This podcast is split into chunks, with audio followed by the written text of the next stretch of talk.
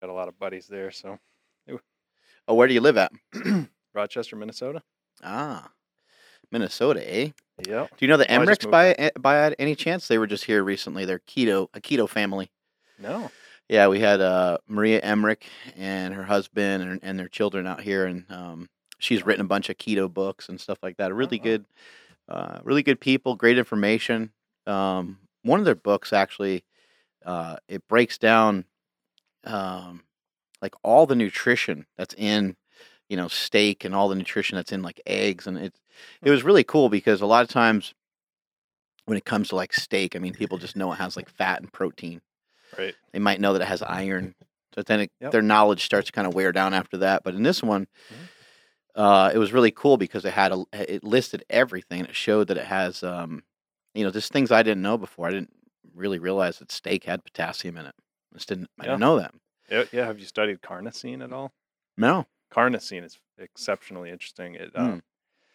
so obviously plants don't make it. Carn, car- Right. Carno, Right. meat, and uh, it binds to sugar. It's an amino acid, right? It's made from two different amino Mm. acids. Yeah. So animals make it, but you know, steak is loaded with it, obviously. But Right. what it does is it, pr- it protects against advanced glycation end products, which is basically.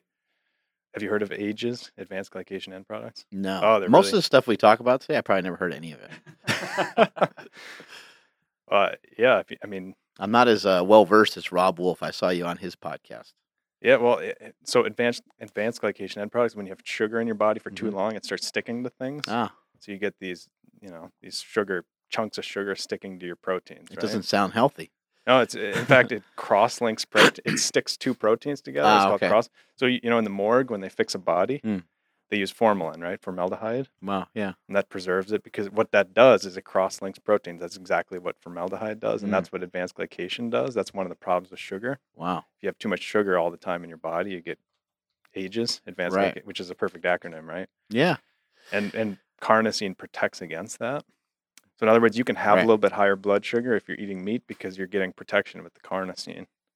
That's actually crazy interesting. I, I've Yep. never. Uh, That's why the, I think that's one of the, the secrets of the carnivore diet Mm. that most people aren't even talking about right. is you get a lot of carnosine. Well, I think you know the carnivore diet is is great. I, I think that there's um there's a lot of interesting things that happen, and I think that um whenever you just start taking out junk out of your diet, that's Right. when you're going to start to see a lot of magic. And so, Yep. I think that sometimes people forget that. Um, and there's a lot of people that will say, you know, if there is a superfood out there, it very well could be red meat, or it could be liver or heart, or some of these things that are nutrient dense, right? Yeah. It makes a lot of sense. Uh, steak has a lot of fat and protein in it and stuff, and a lot of other th- nutrients that we need. But I think it's the absence of junk. You know, Yep, when yep, you commit 100%. to a keto diet, a whole 30 diet, a paleo diet, Yep. start to commit to like cutting things out. And maybe, maybe for the last 20 years, um, you've been having cereal every morning. Yeah. Maybe you don't know that you don't do well with grains. Yeah. Maybe you never realized you don't do well with milk. took me a long time to figure it out. Yeah. It takes a long it takes a long time to figure these things out, and it takes an even longer time to really put them into practice to the point where you're like, you know what, I'm not doing that anymore because I don't like the result. It doesn't feel good. What I, what I'm doing this way feels so much better that I'm not going back the other way. Now, you just mentioned that you uh, kind of have a uh, reaction to choline. Yeah. And so maybe uh, too many eggs or something might give you a headache or certain yeah. products and stuff like that. Oh yeah. Yeah. I you know, I think when I was doing my PhD initially, are we live by the way right now? Yep. We're uh, yeah, we're Yeah, yeah, yeah. rock on. Yeah, we're going. yeah. I always do this where I just talk too much and then No, no, no. Realize. If you could just pull the microphone up a little bit closer to you. Yeah, I felt like it. I felt like it fell in on me. Yeah, little it bit. did. It got a little lazy on you. That's cool. But no, I think when I was doing my PhD, right, when I was starting, um, I didn't believe in this idea that gluten was a problem. I didn't, you know, you're kind of taught that a macro is a macro, a carb is a carb, whatever, that sort of thing. Calories in, calories out. Yeah, yeah. That's what we're taught. Then I had a daughter who uh, was clearly dairy sensitive and gluten sensitive. And it took me like a year, embarrassingly, it took me about a year to figure that out. And then once I did, once I, that was a huge awakening, a huge Mm. epiphany for me because then I started tinkering with that stuff on my own. Yeah. And I realized, okay, my wife's got the dairy sensitivity. I've, I I- can do dairy all day long, but gluten for sure gets my Hmm. system all messed up. Makes me really tired, for example.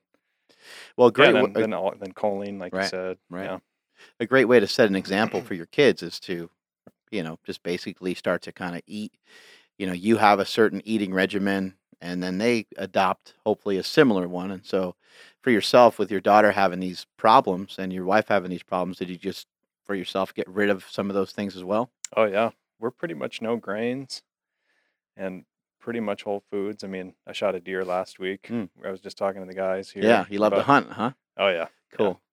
yeah. I shot four last year, and with my bow, and then I thought that'd be enough meat for the year to have two chest freezers. I was done by by the spring. Didn't even get me through the summer. yeah, crank cranking through it pretty good. so this year, I think I need five deer. But Yeah, yeah, I try and just do whole foods and you know get back to the basics. not pretty damn processed. cold in Minnesota. Is it tough to hunt Amazing. out there? Yeah, but that's one of the things I like. Yeah, it's one of it's it's fun, huh?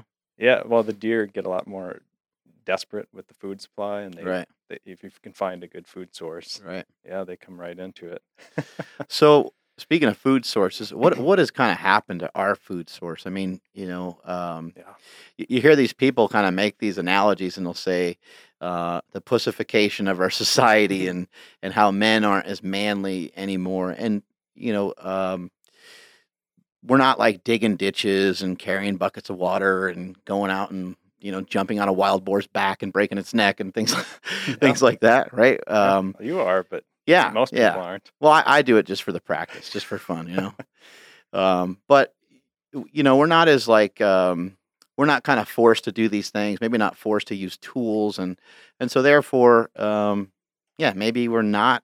Maybe the women aren't as womanly as they normally would be under normal circumstances. You can take that at whatever way you want, and maybe the men aren't as quote unquote manly uh, as they used to be, and and maybe some of the stuff has to do with our our food and our water. oh yeah, yeah, it's a really hot button topic right now because of all the gender identi- Yeah, identity right. stuff and and politics. But from a chemistry perspective, I mean, there's no denying. Obviously, there's differences between men and women in terms Right. of hormones and chemicals in your body. And yeah, I mean, in science, they oftentimes call it male feminization. And I, I mean, a lot of scientists try and skirt around that. You know, they, they say, quote unquote. yeah, they try and avoid that term. But if they're being honest, I think, you know, a lot of times you see that and you, and that's for men, right? Right. And, and just an example of that would be lower testosterone, right? Which we see, you know, since 1990, the average man was about 500. Then in the 2000s, it was about 400. And Mm. now it's about 300 is the average testosterone in men Shit. and they the yeah the companies the lab companies have even dropped their base their you know what they consider normal their normal range has dropped so in other words if you come in with 250 you know in 1990 they'd say oh you shit you're low right Mm. and today they say well you're good you're Right. normal because that's normal and that's an example of male feminization but you also see problems in women too because puberty is getting a lot younger and younger you know for example doctors are seeing a lot of eight year olds with puberty you know girls and you see it in boys too actually but m- more so in in women and they're doing the exact same thing there and i wrote about this in my book because they're trying to redefine the normal age range of puberty now because it's become so common wow. and that's i think that's because of these artificial chemicals that we're exposed to in our food in our water you know in our personal care products Right. which is a huge source that most people are So just uh, the the general basis of it is that uh, maybe the automobiles that we have, and maybe some of the ways that we care for our crops, and maybe just uh, I don't know the toxification of the earth uh, from us living here. Maybe all these uh, things have uh, contaminated our foods with things that could potentially uh, raise our estrogen levels and um, your and your estrogen and your testosterone levels. I would imagine uh, there's some give and take on that. Like Yep. your estrogen is being elevated by something, maybe your testosterone might drop, and maybe vice versa. Yep, yep. And it's especially through the the protein called SHBG, which I know you know a lot about. But basically, in my book, I call that the limo service for hormones Mm. to try and make it simple for people to understand. Because testosterone and estrogen, they both float on water. Right. You know, it's like cholesterol. They're made from cholesterol, both of them. and that's one of the definitions of a sex hormone. It's a hormone made from cholesterol, as opposed to you know, Mm. So it's like, uh, would it be? Is it fat soluble? Yeah, Is that, yeah, that yeah, yeah, correct? Yeah, and that's one of the issues with the artificial estrogens. They store in your fat. Um, but basically, just to get around your bloodstream, you know, your blood is aqueous. It's like water, so they can't just get around your blood. So they need to get in the limo, right? They need to get on SHBG, and both estrogen and testosterone both ride that same limo. They both ride SHBG to get Mm. around your blood. So they're competitive with each other, and that's one of the ways your body kind of detects and regulates that relationship, and it's a delicate balance. Right. And the other aspect of estrogen, natural estrogen, and testosterone, frankly, is they're at the nanogram levels in our body. Nanogram. And that's 10 to the minus ninth grams. I small, mean, right? that's, yeah, that's a difficult thing to measure. And so, you know, when I'm talking about uh, men's estrogen, Mhm. usually I'm talking about 20 nanograms per liter. That's the natural level. Right. Usually, uh, women, interestingly enough, they're also about 20 up to 400. They range depending Mm. on the time of the month. So most people would think, you know, women are in the thousands, right? They think Right. women are so much more estrogen, and that that's true if a woman is pregnant. They start getting over a thousand, but for the most part, they're pretty similar to men. Again, it goes up to 400, but Is the main difference uh, between a male and a female from a hormone perspective is is the main difference just uh, that men have more testosterone yeah, rather than yeah, there being like a, a, greater absence or more estrogen? it's both. Yeah, Little yeah. combination of both. Okay. Oh yeah. Yep. And I mean, when you talk about male feminization, like say, there's other things. You obviously look at gonads, right? Another. I, I don't look at gonads. Well, I mean, in I- a I- lab. yeah, I caught a peek. I mean, here and there, a guy was squatting. He was in front of me. I, you know, I mean, when you go to the bathroom, you kind of peek over at the, Yeah. you know, just just to kind of measure up yourself, see if you're doing, you know, you're adequate. yeah, seeing if you're doing okay. Yeah. The old gonad check. okay, maybe it's not so obvious, but in the research lab, it's obvious that you would look at gonads to determine s- sexual differences and Right. sexual changes, and they call it, sec- uh, um, you know, sexual di- uh, uh, dysfunction. Obviously, Mm. so like for example, they found fish with sec- with issues in their gonads, Right. and fish have internal gonads, so it's more complicated. But and then they start looking in the water, and, in, inevitably in all these different lakes where they find these deformations of fish gonads, they Mhm. find artificial estrogen chemicals, including birth control, and you know, I mean, the levels that we're talking about for those chemicals are in the thousands of nanograms per liter. You know? Shit. So they're way above our natural Yeah. estrogen level. So when we're drinking that, you know, I mean, you can argue about how much is absorbed through our gut lining, but so, like these guys that are driving around with these nuts hanging off the back of their truck, they kind of have a point, right? Are are, are Yeah. the are are sacks uh, shrinking because of Yep. some of these things that Oh, are yeah. going on? Hmm. in fact, there's something called anogenital distance. Hmm. Um, and that's shrinking. Like that's becoming more and more feminine in males today. There's a lot of things. I mean, most of it's just Oh, I gotta have to check around down there now. See what the hell's going on? I gotta get a mirror. You don't see well yeah, you see it basically in the in the future generations you won't see Right. that shrink in your own body hopefully Right. because that's more of a development. That was a close call. Yeah. oh my gosh. yeah. but like i say it's a it's a it's a controversial topic because a lot of people don't even want to acknowledge differences between men and women to begin with Right. but obviously there's differences and scientists that are being real honest they're they're noting these differences and they're also doing experiments with atrazine for example right like if you looked up atrazine and male feminization you'll find papers on different animals Mm. you don't want to do this in humans obviously you don't want to dose somebody with a bunch of this Right. herbicide it's a herbicide Got it.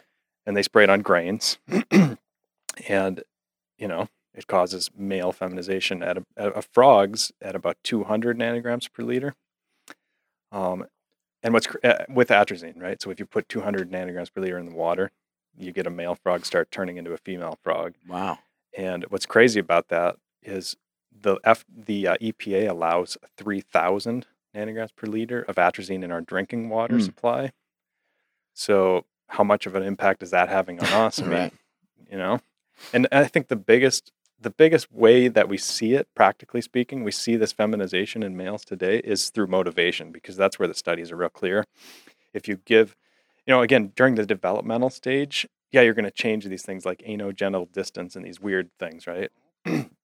but um, you see It if can you affect more general things as well. it, well in, in in adults it affects motivation.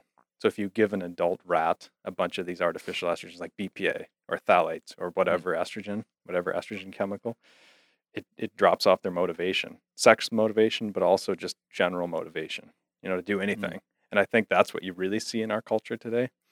You see a lot of men that just Oh, aren't uh, motivated to do anything. Uh, we get, I mean, that's why people tune in. They're like, uh, you know, I need to get hyped up. And, you know, I do a lot of these podcasts I, I do on my own as well. And I try to walk people through, you know, this kind of recipe of how to kind of stay motivated, how to stay out in front of things. I try to teach people like, you know, you do have a lot more control over things. And, and I don't know a lot of the science behind, I don't know, you know, dopamine and all these different things that go on in your head, but I do know that uh, the more that you can try to get ahead, if you can figure out a way of even just, and you don't have to be ahead of everybody else, you just need to be ahead of yourself. So, um, if you can figure out a way of kind of going through a checklist every day and hammering it out the best that you possibly can, let's say you get five good tasks done every single day, um, the better that you start to master that, the more momentum you're able to get. And I'm sure even that process sends a cascade of different hormones that are probably going in your favor. Um, even something as simple as I, I really heavily recommend that people start to prepare their foods and people start to now there's intermittent fasting and there's different things, but you should still know like children don't leave the house without mom or dad saying, Hey, you got your lunch? Um, or the kid eats at school or whatever the case may be. But adults leave the house with no, they don't have anything set up. And the reason why I think it's important is because there's a lot of it sounds silly to say it, but there's a there's a lot of stress and anxiety about, hey, where do you want to go eat for lunch today? You're like, well, I don't know. And maybe I'm trying to eat certain way and you're trying now now we really don't know where to go.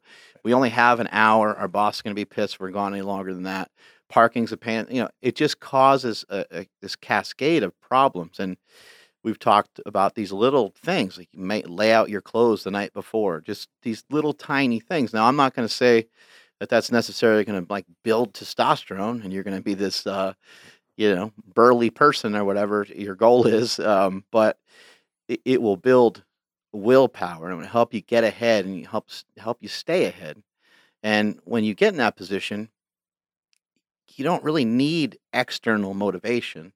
It's uh it, a lot of it's coming from within because you want to do more because you want to try to become more Yeah. and um i, I agree 100% i mean I, i'm seeing it left and right i got people that come up to me at trade shows and stuff and they're crying Hmm. um and i'm saying hey man i didn't force you to listen to my shit i know it's boring you don't have to cry out loud about it no they, they're Stop drinking tap water. Yeah, yeah. estrogen all Yeah. over the place. but they're um they're very emotional about about uh, the fact that they can't seem to find their way or that we help them find their way or any of those combinations of things Yeah.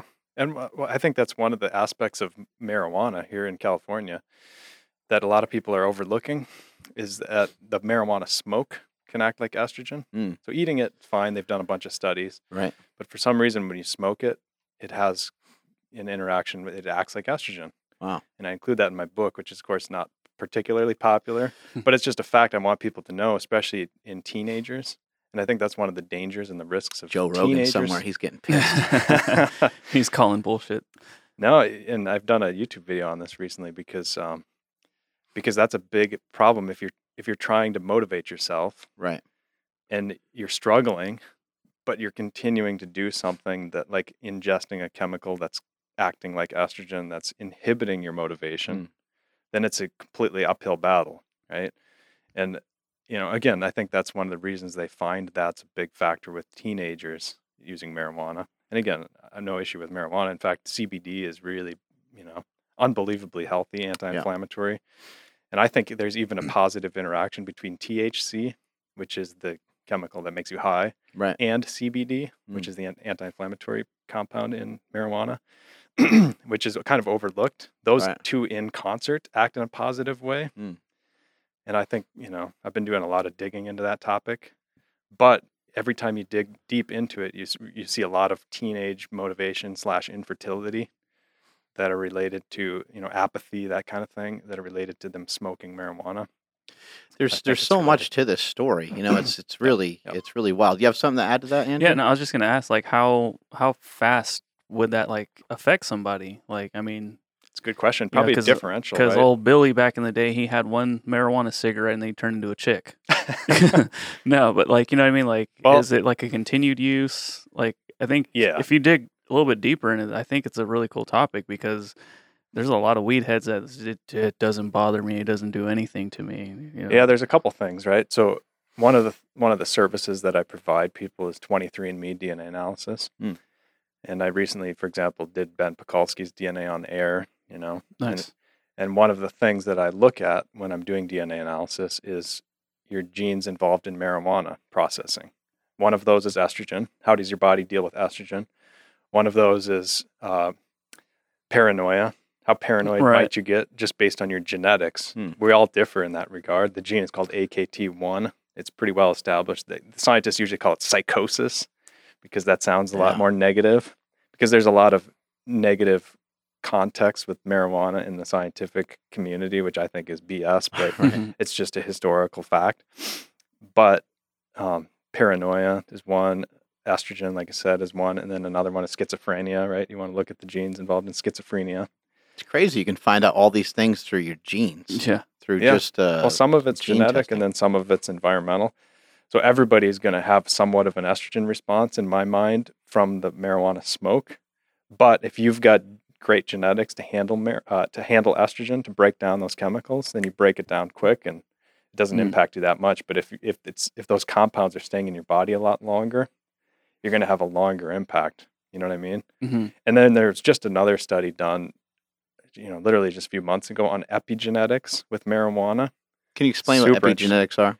Yeah, so epigenetics are marks on your DNA. It's kind of like tattoos on your DNA. And Understood. yeah. that, that was a big breakthrough in science when they discovered epigenetics. And they, the way they discovered it was through the Dutch hunger winter. It's called the Dutch famine or the Dutch hunger winter.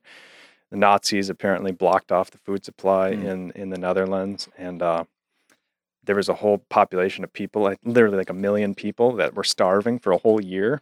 And then, boom, they got food. and know, they the died, right? Well, a lot of people died, but then the people that survived through that, Right.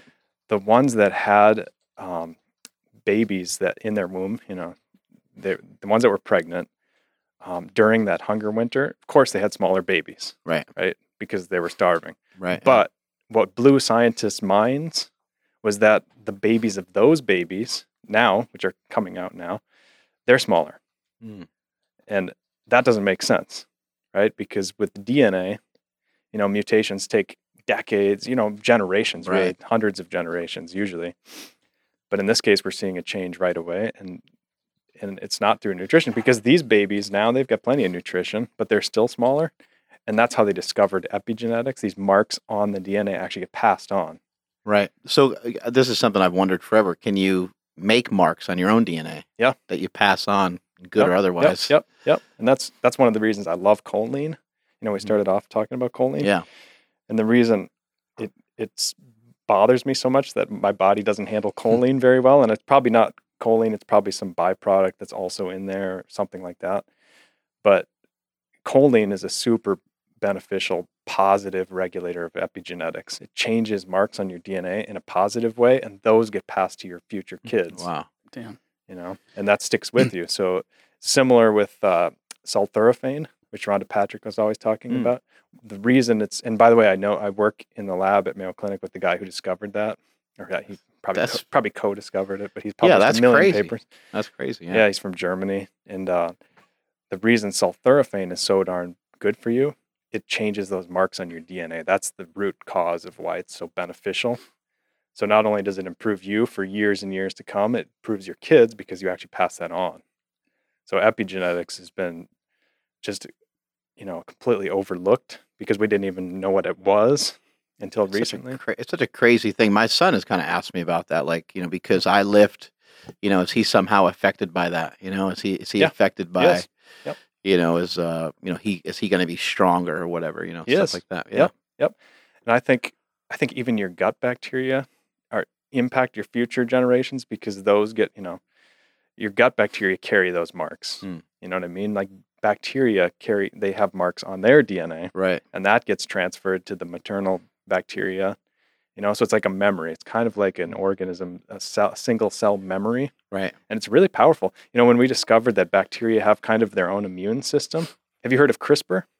Yeah. And uh, yeah, that's all that shit's pretty wild. I don't understand it, but it's Yeah, yeah, yeah. Well, the reason the reason we have CRISPR today, and what CRISPR is, if you don't know what it is for people out there, it's basically gene editing technology. It uses a guide RNA strand. It cuts a piece of DNA, and then it you put in an RNA, and the, it kind of like a template that you want the DNA to be. You and it, it basically changes the DNA into a way that you want. It's editing, right? Right. It's just that's exactly what it is. so editing. we do. Do we possess the ability right now to kind of like modify DNA to yeah modify DNA and have it sure. like, but we are not doing that. Just we're on not- humans. we're Well, not messing with it yet. I in China, they probably. No, I do it in the lab. I've used Yeah. CRISPR myself on cells, right? Human cells Right. in the lab. The problem with CRISPR that most people overlook is that it has a lot of off-target effects. So you're cutting.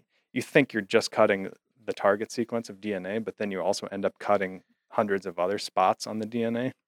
Well, there's you know with every with it, you know it's it's just th- this happens all the time. You know, every there's for every like effect there's like a defect, right? Exactly. And sometimes the defect of something is the effect that you're looking for. I've I've seen this a bunch of times uh, with supplementation.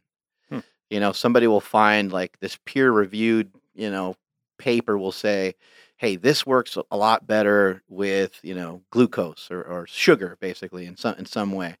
And uh, the effect that they're going for after they kind of found this research or this study, um, they didn't realize that maybe long term use, or they didn't really realize it would cause this cascade of other things. So while you may be getting the getting might be good for the moment, it might be Yep. causing a problem like down the road, or like who knows what. Maybe just this is just a r- random example, but saying like ingesting 50 grams of carbohydrates post workout yeah, maybe on a piece of paper that does look good. And maybe it looks good for six weeks. Maybe it looks good for eight weeks.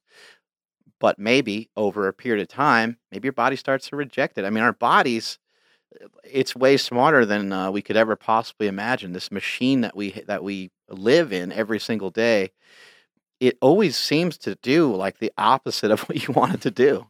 Yeah. You Yeah. try to make it do something, it's like nope. Well, and science is always like the LDL is another good example, or cholesterol, because that's such a sinkhole of scientific information where we thought we had it figured out, and then we realized, oh, there's these different particle sizes. Yeah, So we thought we had that figured out, and then we realized, oh, there's LP little a, and that should really matter, but it doesn't really matter in certain context. There's all this complicated additions on top of additions, and you know, like I say, it's a sinkhole, and Well, it's heart led a lot of disease- people off. Heart disease is a great example because uh, if you have one marker that's off for heart disease, let's say that you're, uh, uh, let's say that you, um, I don't know, you let's say you have high LDL. Uh, yeah, there's potential that there there could be some danger to it, and you might need to investigate further. But most likely, like if you don't have symptoms and if you are relatively healthy and you're training and you're doing all these things, um, you and you don't have any other signs that you have any sort of heart problem, you're probably you're probably okay. Um, even if you go and you determine you find out that you have you know higher levels than expected, you may want to keep poking around because it is your heart and you don't want to take that lightly. But usually there's like three or four different things going on at one time that's kind of setting you up for disaster. Yeah, well, I think inflammation is always at the root cause of that. But I mean, the point is, right? Scientists oftentimes, you know, make those one that single discovery that they think is everything. CRISPR, Yeah. you know, oh, we've got it figured out. Now we can edit DNA, and then you realize, oh, there's all this other stuff, and it's great in the lab. You know, I can change genes in and out and modify different genes, and that's awesome in a dish Mm-hmm. you know but to actually do that on a fetus or something i mean that's pretty ethically sketchy but again people are doing that already in china and things like that They are. People are doing that already. oh yeah Are there are there people walking around that have had that Mm, done? Do i think? doubt it i doubt it but there's there's it's going to happen that's probably going to be the new wave of doping you know changing your s- s- uh, myostatin gene or What something What about doing that in animals? Like, let's say for like a Oh, yeah. cow, like yeah. to kind of have the perfect cow, you know, like yeah. like for meat, you know, and Yeah. for are they do are things being done like that? oh yeah yeah Yeah. they, i mean Go ahead and crank that thing way down. Yeah, I feel like I'm my microphone. Might need to get a counterbalance on Like, there. or maybe something. it's just keep cranking. Keep going. Just a, Yeah, buddy. just the squeak. It's all all this right. all this estrogen is uh, leaving his microphone kind of limp. Exactly. That, that, that microphone stand is a perfect example of what's happening in America right That's now with right, yeah. estrogen levels. Flaccid microphone stand. Yeah, you ever mess with like because you're saying uh, I sorry to like totally change the subject, but with uh, it just it's tripping me out that you're saying choline gives you headaches. Me Um, personally, and a lot of people, because Joe Rogan mentions that on his podcast with his on it. Yeah, Um, br- what's Alpha it called? Brain, Alpha, yeah. Alpha Brain. Yep, he talks about that. because I've heard of people taking too much of the the racetam family. Yeah, um, yeah. So like they'll have uh, pr- pr- pramiracetam without Pram. enough choline, and that gives people headaches. Yeah, that's probably because it uses choline. There's actually a gene too. It's called uh, COMT, hmm and I think the mutation is V158M. You can look at your 23andMe data, and it actually determines whether you metabolize that properly. Yeah. Do you think you just have a shit ton of acetylcholine running through your brain? I don't know. I don't even want to speculate because I'm not even sure if it's the choline or if it's some, like I say, some Could be something else. contaminant in there. hmm But Do you think everyone should have a 23andMe test? Do you think it if you provides you with afford some, it, Do you think it provides you some good information that Oh, yeah, uh, yeah. would be really useful? I What wouldn't do it if I didn't, you know. And I done, I've done it for my family, my Mhm. extended family, Mhm. because I can. I what I always say is knowledge is power, right? Right. If you if you understand, and that goes from, you know, that's what Socrates learned. Yeah. You know, two thousand, three, four thousand years ago, right, right. Socrates. A long ass time ago. Yeah, So- and- and- Socrates. I mean, yes. yeah, little Bill from- and Ted. Yeah, Bill yeah. and Ted's Excellent Adventure. Yeah. Uh, what do they say? Strange things are afoot. At the Oh, circle. yeah. Okay. But um, when he went to the Oracle at Delphi, you know, I've been there. I've been to Greece. I took, Oh, cool. I learned the Greek language. It took a couple years in in college. I was a classics minor, and the the the This Oracle. guy went to a lot of school and stuff. We're in a lot of trouble. well, the, the Oracle at Delphi, he said to Socrates, "You're the wisest man in the world." And he says, "No, I'm not. I don't know anything." And the guy said, "Well, that's why you're the wise man because you you know yourself." right. A lot of people think they're wise, but they're not. And and the real irony is when I went to to Delphi, apparently there's a natural gas leak there, and so the oracle was probably just high all the time from methane gas or something, which is a different topic. Yeah, yeah. But but that was pretty funny when I went there. They were just discovering that. Interesting. But I think the words of wisdom were that Mhm. he knew himself, and that's a philosophical knowledge. But you can take that physically too and say, okay, how do I, how do I do in terms of power training? How do I do with endurance training? How does my mind work in this situation? Or that that's all part of knowing yourself, and your DNA is a huge part of that also. We're all uh, so obsessed with being right that we, you know, don't ever pump the brakes and think, uh, you know, rather than getting mad at, at your some of the information you may uh, give about estrogen, and rather than me getting like upset or emotional about it in any way, why don't I just try to think about what you're saying rather than like a lot of times people are kind of like balling up their fist. I can't believe he said that. Mhm. This is uh, this is not why there's more transgender. I can't believe he even implied it or even went down that road. It's disgusting. I can't believe he said it. And and all they're thinking is like what they're gonna say in response. And it's like, Yep. well, let's let's let's hear everything out and maybe we can all learn something. And yeah, uh, yeah. you know maybe there are maybe there are reasons i mean you know there's there's so many things you know that happen in our society um that cause this giant cascade of things you know if you if you look at people being uh, obese and uh, diabetes and heart disease and some of these things um you know there's there's there's people are more sick now than than pretty much ever Mhm. um it's it's just it's gotten to be out of hand. There's more heavy children. There's more there's just more problems with all that. Um, and then somebody might say, "Oh well, because it's the it's the food pyramid." It's like actually look at the food pyramid. I don't really think I don't think people are getting that fat from just doing the things that are on the food pyramid, from just having some bread and having some fruit and having some vegetables. However, uh, we turn the food pyramid uh, into a mess because people tried to profit off of it and people started kind of going that low fat route. And I don't think the low fat movement is why we're fat either. I think we got fat because people saw opportunity to make money and they put heart healthy stuff on a thing of sugar smacks Mhm. and and they started doing these things because they're low fat and then we're thinking, okay, well that's still even though that tastes really good, that's still good for me. It has a heart thing on it, and I'm I'm going to go for that. And so some of those things I think uh, did lead us down the wrong road, but we just eat too much, Yeah. and, and we eat in a disgusting way, and we don't really think about it. We're not we're not uh, conscious of it. But I, I would imagine a lot of these prepackaged foods uh, probably are full of some of these uh, nutrients uh, that you're talking about. That- Estrogens, you mean? Estrogens, yeah. They're not nutrients. Yeah, no, not nutrients. That's the fifth macro. It's ke- Yeah, the fifth- ketones, and then there's estrogens. and then there's estrogens. Um, Chemicals, I guess you'd say, right? Yeah, yeah, for sure, because they're they're man-made. They're not found in nature. There was a study done on mitochondrial dysfunction in rats with atrazine, another example with atrazine, and they gave the rats the exact same amount of food. You know, Mm. you can control that in these animals. And except one of them, they gave low levels, low dose, and I'm emphasizing low dose here. They give them low dose atrazine with their food, and the ones with the this estrogen chemical, they got fat. Hmm. Same exact calories, you know. Right. And so anytime a scientist, and you freak, that's usually the the people you hear this from, the calorie counting, you hear it from the Right. scientists. Um, anytime you hear a scientist say it's all about calories, you know, you can go to that study, mitochondrial dysfunction with Right. atrazine in rats, and and it's a perfect example. I mean, there's other examples too, but hmm estrogen, artificial estrogen, causes fat. I mean, and then low testosterone too. You know, I mean, that's it's it's it's always an interesting question. If somebody has low testosterone, you can ask, does that cause them to get fat? Like, say somebody's obese and they've got low T. Right. Was it because they had low T and then they got obese, or did they get obese first and then their testosterone dropped out? And and the answer to that, I think, is maybe both. You know, in one case it might be one way, in the other case it might have been the other way. And there was ways to figure that out. For example, if you lose the weight and then your testosterone is still low, it was probably because you had low testosterone to begin with, and that's why you lost the weight. and hormones are just super important for weight. Right. And that's one of the reasons pregnant women they gain a lot of weight in fat because it's such an efficient form of energy. That's the body's Mm. most efficient storage form. You know, glycogen not that efficient. You burn it real Right. quick. Fat, awesome. You get 30, you know, you get 100 ATPs from like a single fatty acid compared to 30 with the, with the when you're burning sugar. Right.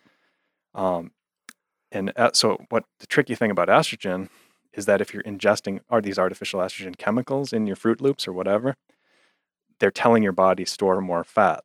They're telling your body you're pregnant. Mm. You know what I mean? That's that's wow. And and you know, there's a reason for for pregnancy increasing estrogen and estrogen causing fat storage. It's because our ancestors didn't always have access to nutrition, right? Hmm. So like if a woman was pregnant, you know, she needed maybe she didn't have the food, you know, maybe it wasn't there. Right. So she needs to store more fat. So then if she she can't find food, there's energy there for the fetus. Hmm. Right? Whereas today we all have plenty of food, it's not really a thing, but the hormones are still the same, they're still doing the same thing. But what gets really wacky is when us, you know, Mark and Andy and whoever, we're all taking in these chemicals and telling our body, "Ooh, we better put on some fat," you know, because we're pregnant. That's what we're signaling to our body. And I call it the estrogenic paradox because estrogen chemicals signal they store they tell your body store more fat. And they sit in the fat. They store in the fat. It's like you were talking about. They're fat soluble. So they actually are sitting there and it's hard to get them out that way because they're in the fat and the average lifespan of a fat cell is a year and a half oh shit. yeah, and they can last up to 10 years. They've done radioactive studies with the atomic Mm. bomb. You know, these people that were exposed to the atomic bomb, they had all these radioactive chemicals in their body. And they were able to do different studies to show, and there's multiple papers on this showing how long different cells survive in your body. And again, you know, the average lifespan of a fat cell is a year and a half. So how hard is it to get these chemicals out of your body? It can take years, Yeah. literally. If So- you uh, lose body fat, Yep. Um, it- I've always felt, and I don't know if this is true or not. I always felt that that was kind of a a very natural way to detox your body. Yep. It's In a probably the sense. best way. Yep. Yeah, because I mean, if these uh, parabens and estrogens and all these weird things are kind of getting caught up in this fat tissue, Yep. Uh, it would make sense. Like if you lost twenty pounds, thirty pounds, that you're ridding your body of a lot of these things.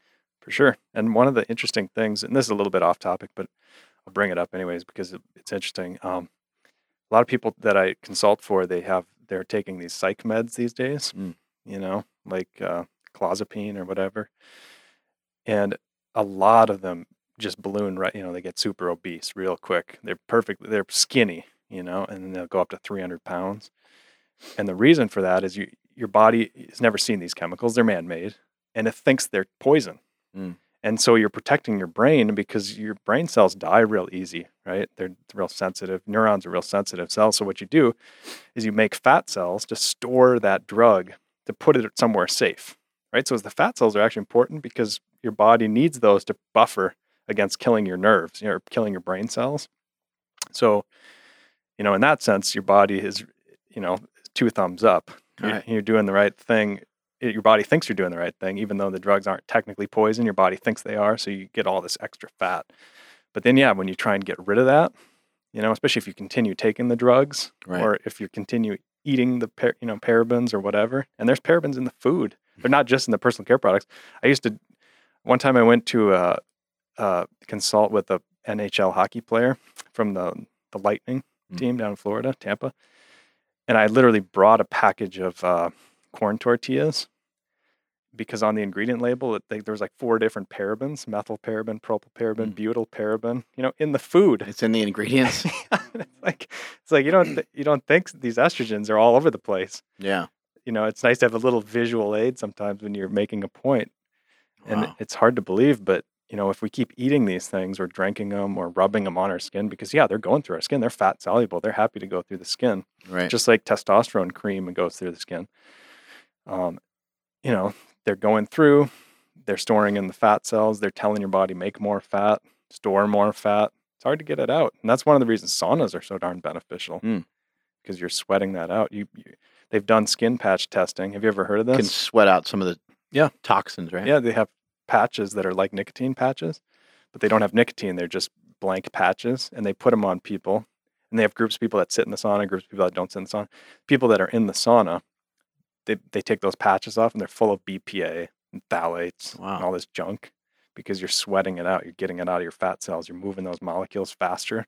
You know that's why water boils up steam. You know, Right. moving the molecules faster. Shit's uh is re- extremely fascinating. You know, back to what you said about the calories. You know, this Yeah. calorie in, calorie out equation. What I what I've always been frustrated with is that, um, yeah, calories are our own, only measure, and I would agree that um, under normal circumstances, calories like calories, not even under normal circumstances, they always matter to some extent. You can't just Yep. go hog wild and eat whatever you want. Yeah.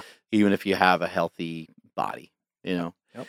Um, however, though, I would I think it stands to reason that if we can, you know, figure out ways to make our body more efficient and figure out ways of of uh, of allowing our body to burn more calories through something like gaining muscle, Yep. then we should also understand that if we tweak tweak the natural hormones in our body in the wrong direction, that it's possible that we may need fewer calories. And if we tweak them in our in our favor, such as adding testosterone, which will help build muscle, Mhm. uh, we can also kind of alter some of that. So, in the case of you know somebody that um, their estrogen levels start to get high, or um, they're ingesting you know foods that are really just crappy for them, they have these bad habits, but their caloric intake stays the same. Um, yeah, they definitely can definitely can pack on some some body fat, Yep. and they might have to adjust for that. You know, so it's like. Again, you will have to still probably, you know, figure out some sort of reduction in food or a different plan. And that's always been my argument too against some of the, you know, if it fits your macros style of dieting and Mhm. flexible dieting and and I'm a fan of any form of dieting, anything that gets people excited uh, to follow something. But the more that you stay on track with things that um, aren't insulting your metabolism, things that aren't dangerous for you, probably the better off you're going to be. I mean, I think we, I think we like know that deep down inside. Yeah, and that's where that's where the motivation kind of comes full circle too, because if you're taking in these chemicals, number one, you can't eat as many macros, Right. right? And then number two, your motivation goes down to actually stick to anything. Right. And so it's an uphill battle from all kinds of different directions. And so it seems silly that, you know, people would even want to keep hitting these chemicals, put, putting them in their body. Right. And I think the biggest problem is people just don't even know. You know, like a lot of people know BPA is bad just because things say BPA free, but they don't realize it's bad because it acts like estrogen. And phthalates are the same way. You know, it's Yeah. like, oh, you go BPA free, but then you're you're you've got phthalates. you know. And those are It's just a it's just another way for somebody to still be able to sell you something that's still not great for you. Exactly. Basically, right? Yeah, yeah. So phthalates might still be in your uh, drinking water that you have from you know just plastic bottles or whatever. Yep, Yep. and I mean, and they're even putting them in personal care products. Mm. So people are rubbing them on their skin. I mean, the FDA has this long laundry list of personal care products, and then they they tell you how much how many phthalates are in all these different products. I mean, they're very well aware of the presence of these chemicals, and even BPA. You know, scientists are very well aware of how pre- prevalent they are. I mean, you can't you almost can't find a person without BPA in their body. You know, you do these urine tests and you Right. find it, and their studies they I, I cite in my book they had to go to these native tribes in Alaska to try and find a control group Mm. because you know what happens if you don't have BPA we don't know because nobody has no BPA everybody's got this this stuff in them so you got to go to friggin Alaska but then you've got this totally different genetic background and Mhm. who knows what you're really studying you know you're Right. studying these people out living in the wild you know probably in other way they're all kinds of healthy in different ways so you know it's it's a tricky situation these days with all these chemicals and what really gets to me as a scientist is that people in labs and you know across the board this is true of chemicals what we do is we, we do toxicity studies so we're looking at how toxic is bpa how toxic is, uh, is a phthalate right or paraben or whatever and what that means is how quickly does it kill a cell or how quickly does it kill a mouse you know Mm. so you got to give them 100 grams to kill them Right. and oh, it's as safe as table salt because you know table salt you give them 100 grams and then that kills them.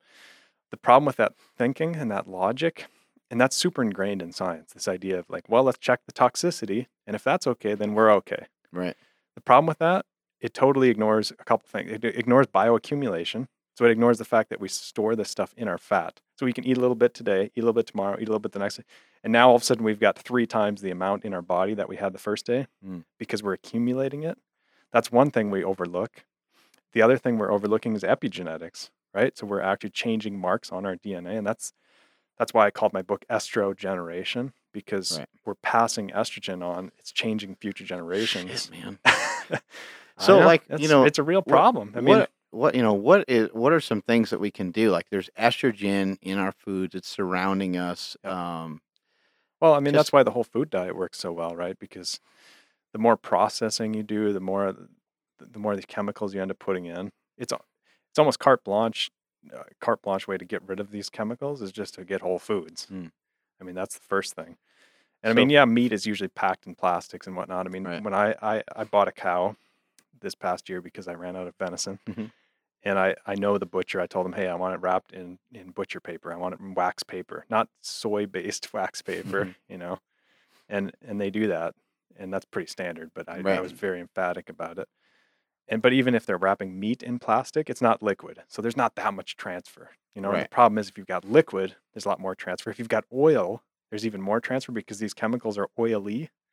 They'll transfer into oil a It lot doesn't cook- faster. it doesn't cook out. No, you can't boil it or anything. They've done studies on like extreme heat with BPA, for example. There's no no loss of the BPA. It's just there. Yeah, yeah, it's a very hardy chemical. I Yeah. mean, that's why one of the reasons plastics, you know, last so long. It's designed that way. Um, yeah, so I think just switching, like I say, going towards the whole foods, going towards personal care products that just don't have these these estrogens in them to begin with. It's Right. not that difficult. It's just the awareness. I feel like the breast cancer awareness thing is way overdone, right? Like, oh, we got to raise breast cancer awareness. Let's Right, dress right. everybody up in pink like newborn baby girls on the football Right, field right. like Bill Burr says. It's like, well, that's not really accomplishing. Just the fact that we know breast cancer exists and it's up 250% since 1980, by the way. Hmm. And by the way, artificial estrogens, all these things increase your risk for breast cancer. Let's talk about that. Right. Let's not just say that it exists and that it's going up. Let's figure out why. And and at least with artificial estrogens, raising awareness I think is more important because once you have the awareness, then you say, "Oh, I should filter my drinking water." Activated charcoal gets rid of all these chemicals. That's not that hard to do. Like a Brita filter has activated charcoal. Mm. You know what I mean? It's not that hard. Right. It kind of motivates people to just pull them out of their life. And and meanwhile, here we are, you know, always trying to search for like a cure, which would be fantastic. But Yeah. maybe we can good luck with that. Yeah, maybe we can just maybe we can. I mean, prevent, I don't it. know if we can eradicate it that way, but like maybe we can. Yeah, a, a lot of people could dodge it, perhaps. Yeah, I think that's what you have to do. You have to be a little bit more proactive because in the United States we have a lot of issue with money influencing mm-hmm. politics. That's why, you know, in my in my book I also aligned Europe's laws with American America's laws on all these chemicals. And you go down the list, it's like parabens. Yeah, China has tighter regulations on parabens than the United States.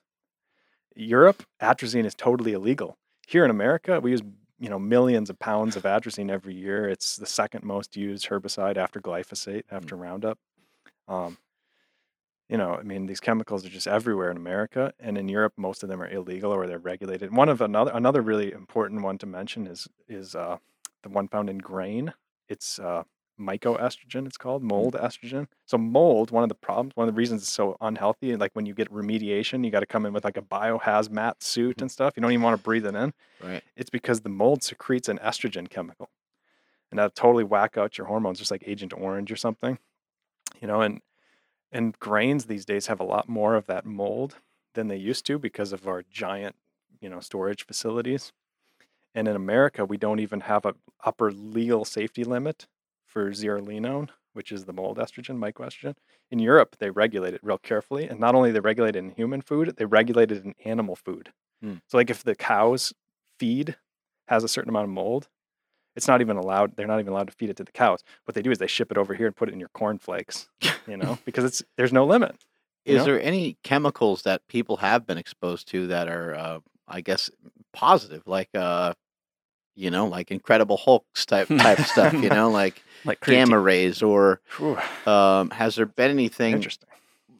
because Like you a know, it- man-made chemical or an artificial? or- yeah just yeah like um you know like there's you're talking about all these things that are just kind of uh now in our environment are there is is there you know Like- or like more- anything like more complex than like caffeine, right? You you're talking about yeah like uh well i know like there was uh there's that chemical uh dnp i don't know if you ever heard of that before dnp is so. like a it, i don't even know if people use it anymore but it's like a bodybuilding like fat burning drug Okay. and my understanding of like the way that it was found is like these factory workers were exposed to it Ah. their body temperature would get they would get really hot uh, Okay. for being exposed to this Oh, chemical It's like a brown fat activator. and they yeah they were it, it, it somehow uncouples your fat or something like Hmm. that Yep. It's called and- UC, UCP is the protein uncoupling protein. and so this i guess this chemical is found in like pool chemicals and different things Hmm. now that's not necessarily a positive thing but oh, but but it it could potentially you know uh, burn a lot of fat off of people. I mean this this uh, particular drug uh, was known for like burning uh, like a half a pound of fat off of people uh, per day. And wow. it's, I mean it's wow. it's wild wild shit, but it does change your body temperature. It's not like uh, it's not like just a thyroid med, which might have this tiny. Uh, it's like you have a fever all the time, basically, Yeah. Like a small fever wow. your body's like cooking you know so you are you aware of anything like you know as pe- people have been exposed to something that that has led to i don't know uh you know research um of of something positive or has it all been pretty all been pretty damaging it's all been pretty damaging huh I can't think of anything. yeah That, that's a cool question. I've never been asked that question, so I haven't really thought about it. And probably I'll get something in the comments, and that would be cool. You're If- right. If, somebody knows something, I'd love to. yeah know. like these I don't know. factory workers were doing something and all of a sudden like six weeks later they all got jacked out of their minds abs. um, I was going to ask. You kind of touched on it a little bit, but in uh, you know, raising estrogen levels in a male, it's going to make us, you know, uh, less motivated, probably Yeah. gain more fat or whatever. Yep. What does it do? fat and sad fat and sad. Yeah, I think yeah, that's one. We can't have one without the other. Uh, what does it do for females? Yeah, Like- SAD is important because it does cause depression. Like Mhm. even children that had higher BPA in their urine, they're associated. There's an association there with higher depression rates, extremely Wow. higher. Yeah. Um, but I'm sorry, the question was with Question women. just yeah, women. because I'm I mean I'm just Yeah. thinking like a bunch of dudes are just like oh shit I can't have estrogen, but females like okay well at least I'm okay because I that's- naturally yeah. produce it. That's super common. I that's a Mhm. big question I get is okay, yeah, I get I get that the men are impacted because you know, we don't want estrogen. Right. But that's why it's so important to realize that women don't have that much more estrogen than men, right? Like between 20 and 400. So the most they usually have is up around 400. That's not like 10,000 compared to 20, Mhm. you know? And what you usually see with women is fat, you know, weight gains that are really difficult to to get through, you know, like they plateau on weight gains. Now, do you think it's important to also share that, like, uh, you know, okay, the estrogen may have played a role here, um, the the uh, artificial estrogens that you're taking in from the foods you're eating, but at the same time, like, there's There's a lot of factors. there's a lot of factors, and there's still there's still things we can do about it. Oh So, yeah. because I see a lot of people like, ah, I got a thyroid issue, and they're just like, they just give up. Just, yeah. Yeah. Um, and maybe they do have a thyroid issue, but maybe it's because of these estrogens. Maybe it's be- have have you seen anything like Oh, yeah, that where yeah, it's like yeah, causing so- problems with uh, t- uh, testo- or your thyroid? T- TSH. Maybe it's uh, messing up your um, insulin and uh, glucose levels and things like that. yeah. Um, soy especially causes a lot of thyroid God problems. damn it! Here comes soy again. yeah, yeah, yeah. I know you love soy so much, Mark. But yeah, my son, my son was uh, he's like terrified of soy. Like my wife puts soy on the table because sometimes we'll have rice with dinner or something, and he's like, "Get that the hell away from me! I don't want to. I don't want to turn into a girl." well, what's funny about soy? So they did a study in Canada with over hundred food items, and they were just looking at plant estrogen, phytoestrogen they Mhm. call it, and all the plants, you know, all of them were under one thousand nanograms of phytoestrogen per one hundred grams of food. But just never mind the units, just a thousand units. They were Right. under a thousand units, except for soy and flax, and those were both over one hundred thousand. Oh my god! So I mean, soy and flax are both incredibly high in estrogen. But get this: so soy sauce, when you nat, if you actually ferment it, not the fake stuff that they pretend like they ferment it, mm-hmm. real soy sauce is under 100. So soy over 100,000, soy sauce under 100. Oh, Soy sauce is good. Any natto, um, any anything right? These fermented soy Mhm. products, tempeh, I guess, is one of them right. those are all fine because you're fermenting it. The, the bacteria, the microorganisms break those estrogens down. They love to break that stuff down. You know, that's what they do. And that, that includes your gut bacteria. That's why people are differentially, the, different people are affected by soy differently because Yeah. how healthy is your gut?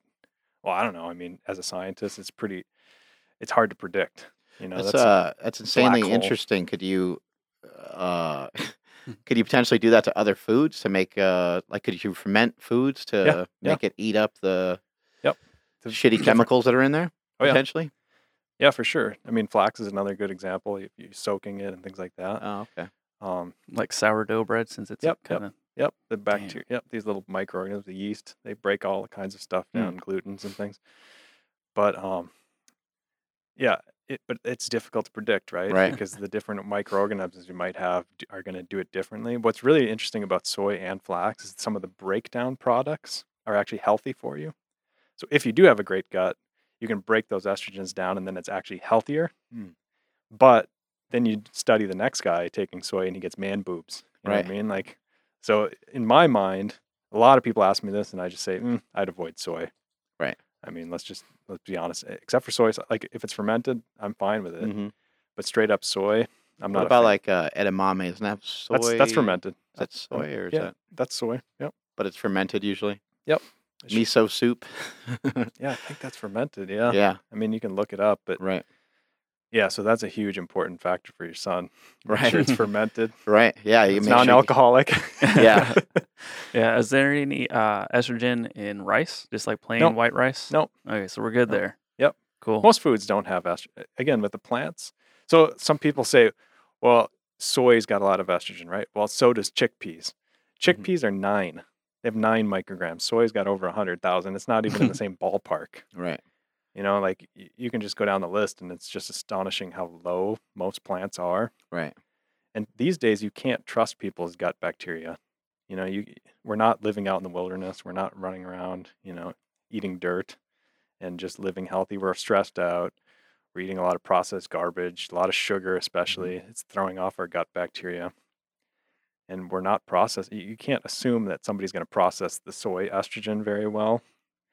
So, in my mind, it's just not worth the risk. Hmm. And you were asking about women Mhm. breast cancer, right? That's a big one for women. Depression is a big one, fat, like we talked about. And then the other one that connects with women and men with artificial estrogens is infertility, which we're seeing a lot of these days. You know, infertility is definitely on the rise. And what is this doing to our like physiques? You know, because I see. Yep. you know, I see a lot of guys that just, yeah, they're they have kind of a womanly build. You Yep, know, you got yep. small shoulders and big boobs and wide hips, and you're like, I don't know what happened to that guy. Big Yep. butt. You almost every Big one of those guys. Every time, They're pregnant. every time I have those guys in my consulting practice, they've got problems metabolizing estrogen. Mm. Um, sometimes they have high SHBG genetically as well, so that binds up all the testosterone. So then your body can't use it because it's got too much of the testosterone is in the limo, Right. right? And it's not getting out to your cells.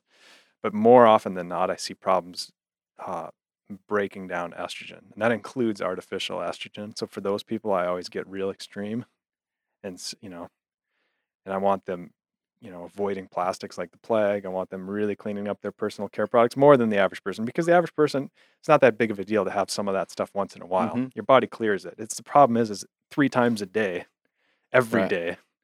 Then you've got bioaccumulation. It's in your fat. It's just a never-ending problem. You know, like I don't want people to get Yeah. too paranoid about this stuff. There's Arnold. Yeah, Arnold had a baby. with um so with Yeah. these uh so these these changes that you can make in a given day um just as a random example can you kind of give us an idea of what you've seen in consulting people um like how much estrogen are some of these people in your estimation how much are they exposed to and then just by simply removing plastics and doing some of these things that you do uh how, you know what was the what was the difference i guess you'd say Yeah. Well, I mean, it's hard because most there's not a standard lab test for Mm. BPA or phthalates or parabens or whatever or all these chemicals. I have a top 10 list in my book and you just go down and there's no standard lab test for any of them. You have to go into a research lab like the like the one I work in and and actually run out the mass spectrometry and all this. Right. You have to basically start from scratch, which is really expensive, really technically challenging, Mhm. and it's a lot of work. right So not a lot of people do it. So what you have to do generally is just go to the studies and say, look, like for example, women that use perfume, pregnant women, they're always testing pregnant women because you know the fetus is going to be more exposed and that's going to you know have a bigger impact. Pregnant women that use perfume have 163% higher phthalate levels than women that don't use perfume when they're pregnant. What is that doing to us, dudes? Probably probably something that- if you're breathing in phthalates Yeah. all the time, but certainly not as much. I I tell people don't worry too much about the fragrances if it's on your clothing. Hmm. You know, breathing in and not that big of a deal.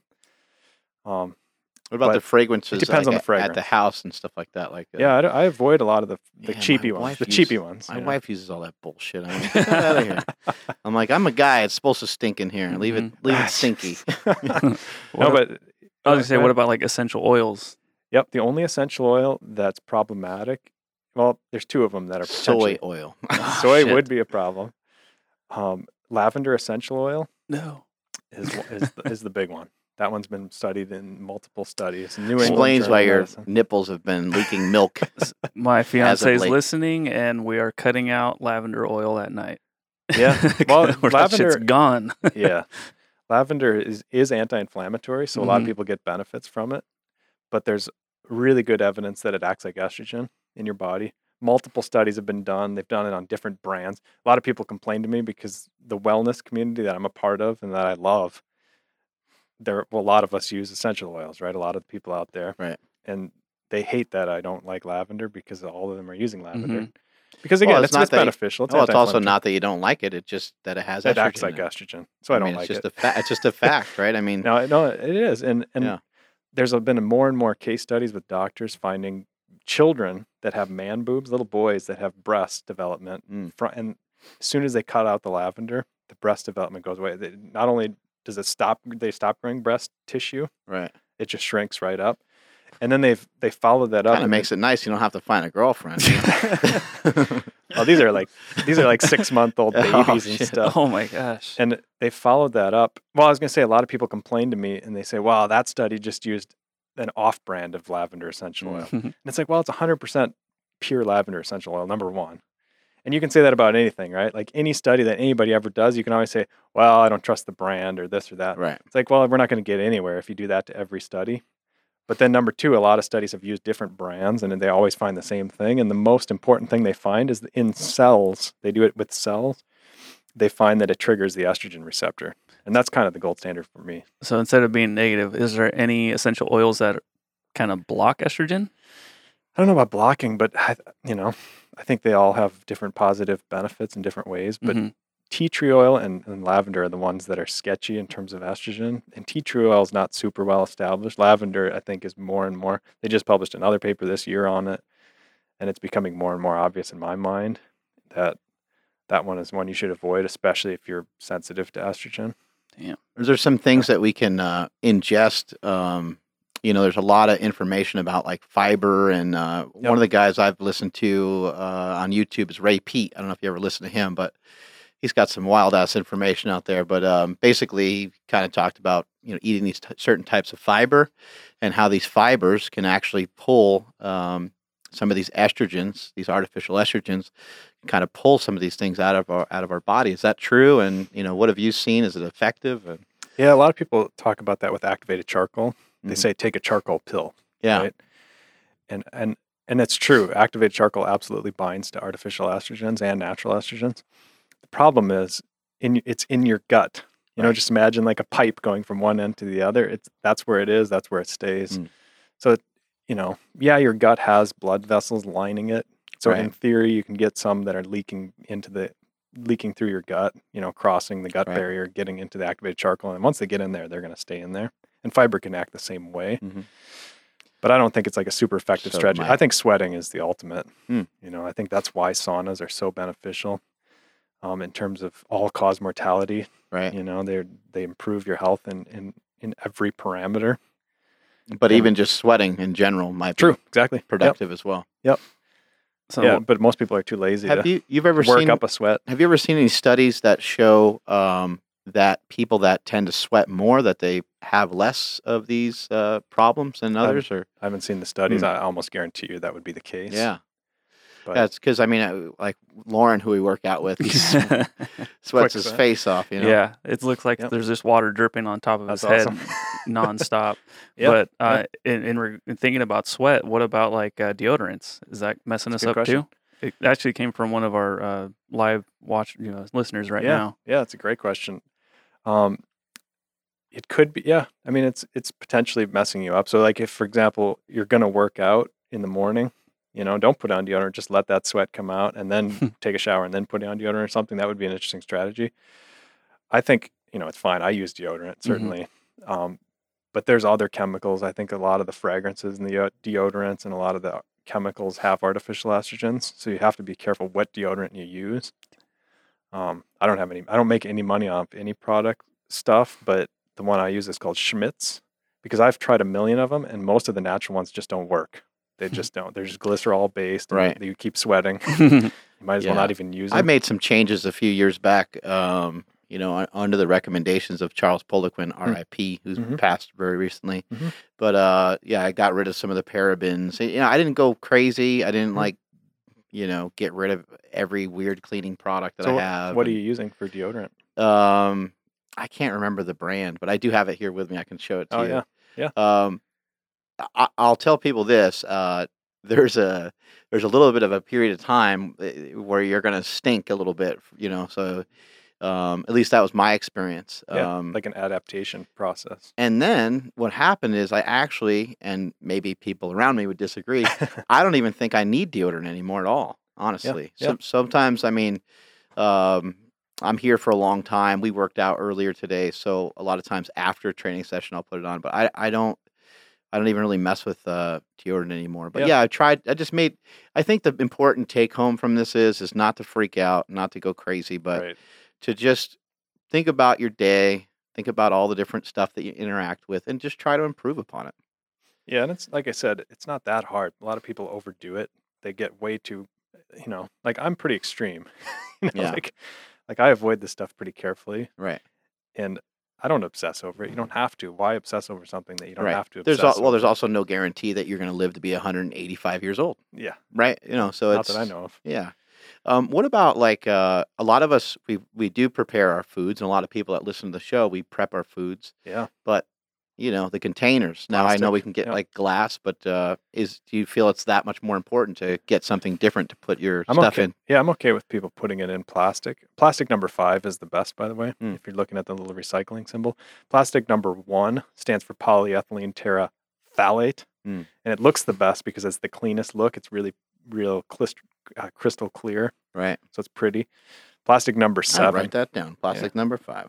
Yeah, plastic number five is my favorite. Mhm. So, like, if you buy a five gallon bucket of coconut oil, like I do every once in a while, you know, you're not going to find it in a in a glass five gallon bucket.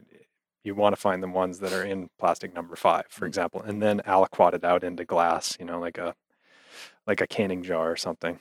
Right. If if you're going to aliquot, that's the scientific term, meaning you just put it in smaller in smaller Right. jars. gotcha. Yeah, we're But- like, what? yeah. Me and Mark are just nodding. I have no idea that's what amazing. said. but plastic number seven is BPA, and or BPS, which is just as estrogenic. BPS stands for bisphenol S. They also make BPAF, BPF. They make a laundry list of different Mm. bisphenols.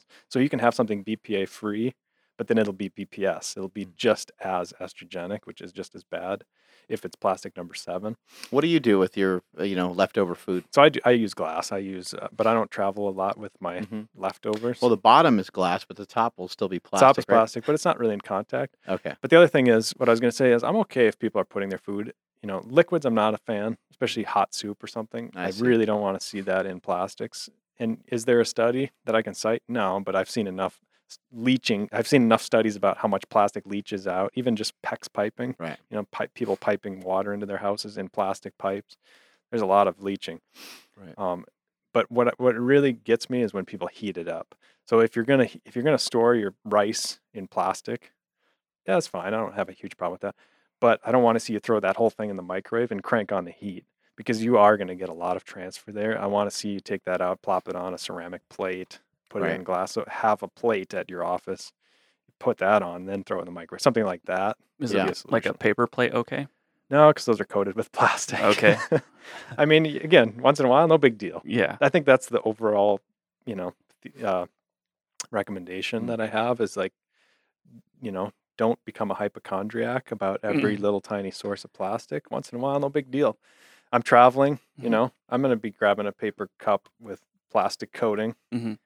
You know, but I'm certainly not doing this every day, or at least that I'm making a big effort not to. They've even done studies on coffee specifically, and they found, for example, if you have caffeinated coffee in a BPA mug, there's more BPA transfer than if you have decaf. Even Mm. just the caffeine molecule can grab out the phthalates and the, the BPA, excuse me, and transfer more out. So it's a complicated thing, and every every situation is a little bit different, Yeah. and it's kind of a deep rabbit hole. But again, you don't need to become a hypochondriac. You can just just try, it. just get rid of the big ones. Yeah, I'm know? over here. I'm just thinking. I just ate food out of a plastic container. I'm drinking coffee out of a plastic cup. I'm feeling my chest. I think I'm starting to develop something. Some man boobs, You're feeling Yeah. grow right now. Yeah, I'm getting a little nervous. so I'm gonna like. Pinocchio's nose. Well, what hap- yeah. what happens with a lot of us, you know, because we, you know, kind of do like bodybuilding, powerlifting, Yeah, and, and we're yeah. feeding ourselves, you know, all day long. You know, the minimum that someone around here is going to eat is like four or five times a day, if not six or seven times a day. Yep. And we, in preparation for that, we prep a lot of our food, Yep. and then, Yep. you know, what do we do with that uh, leftover food? We microwave it. You know, and then so yeah, you now you're doing it. You know, you're starting to really multiply these things. It's happening exactly. you know four times a day six times a day and so uh, that information is is uh, really valuable and especially for guys like you that you really can't have that estrogen. You know, there's No. there's like an average guy like me, not that big of a deal. I'm not performing athletic feats at a really high level. You know, Right. Um, pro athletes, I do a lot of consulting for. Next week, I've got a guy from the NFL, active Cool. player. Yeah, and obviously that guy.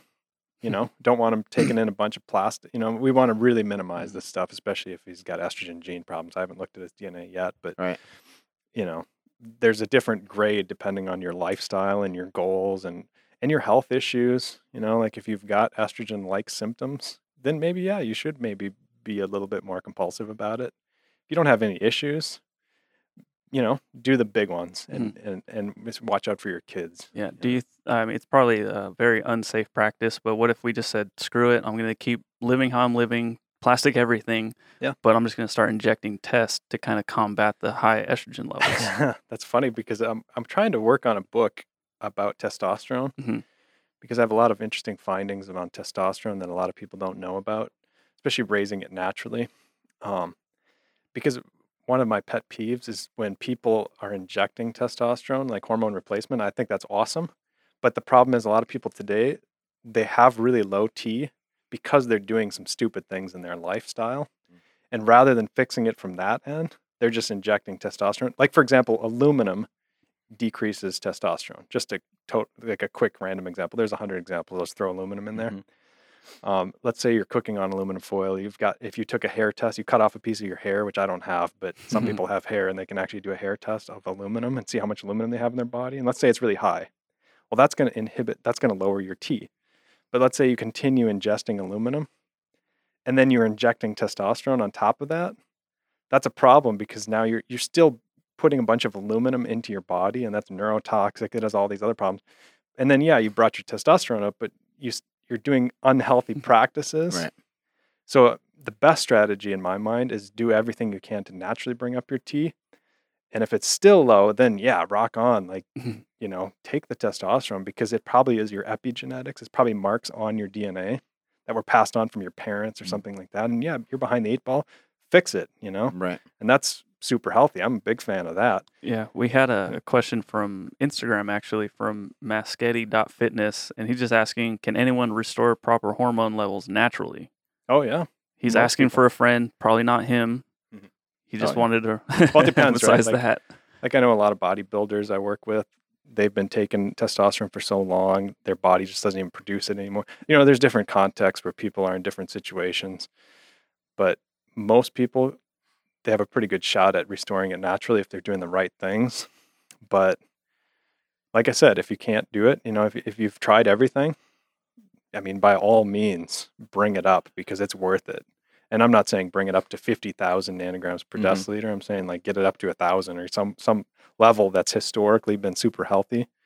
Because at 250, where most men are these days, and trust me, I see the blood tests every day. You know, on these DNA consults I do, it's amazing how many guys are at like 250, 300, and that's just not healthy at all for a lot of reasons. It's Yeah. rabbit hole, but it's it's important to know. Yeah. Plus, with all this different stress that you you know run into during the you know it, it's just not it's just not uh, ideal.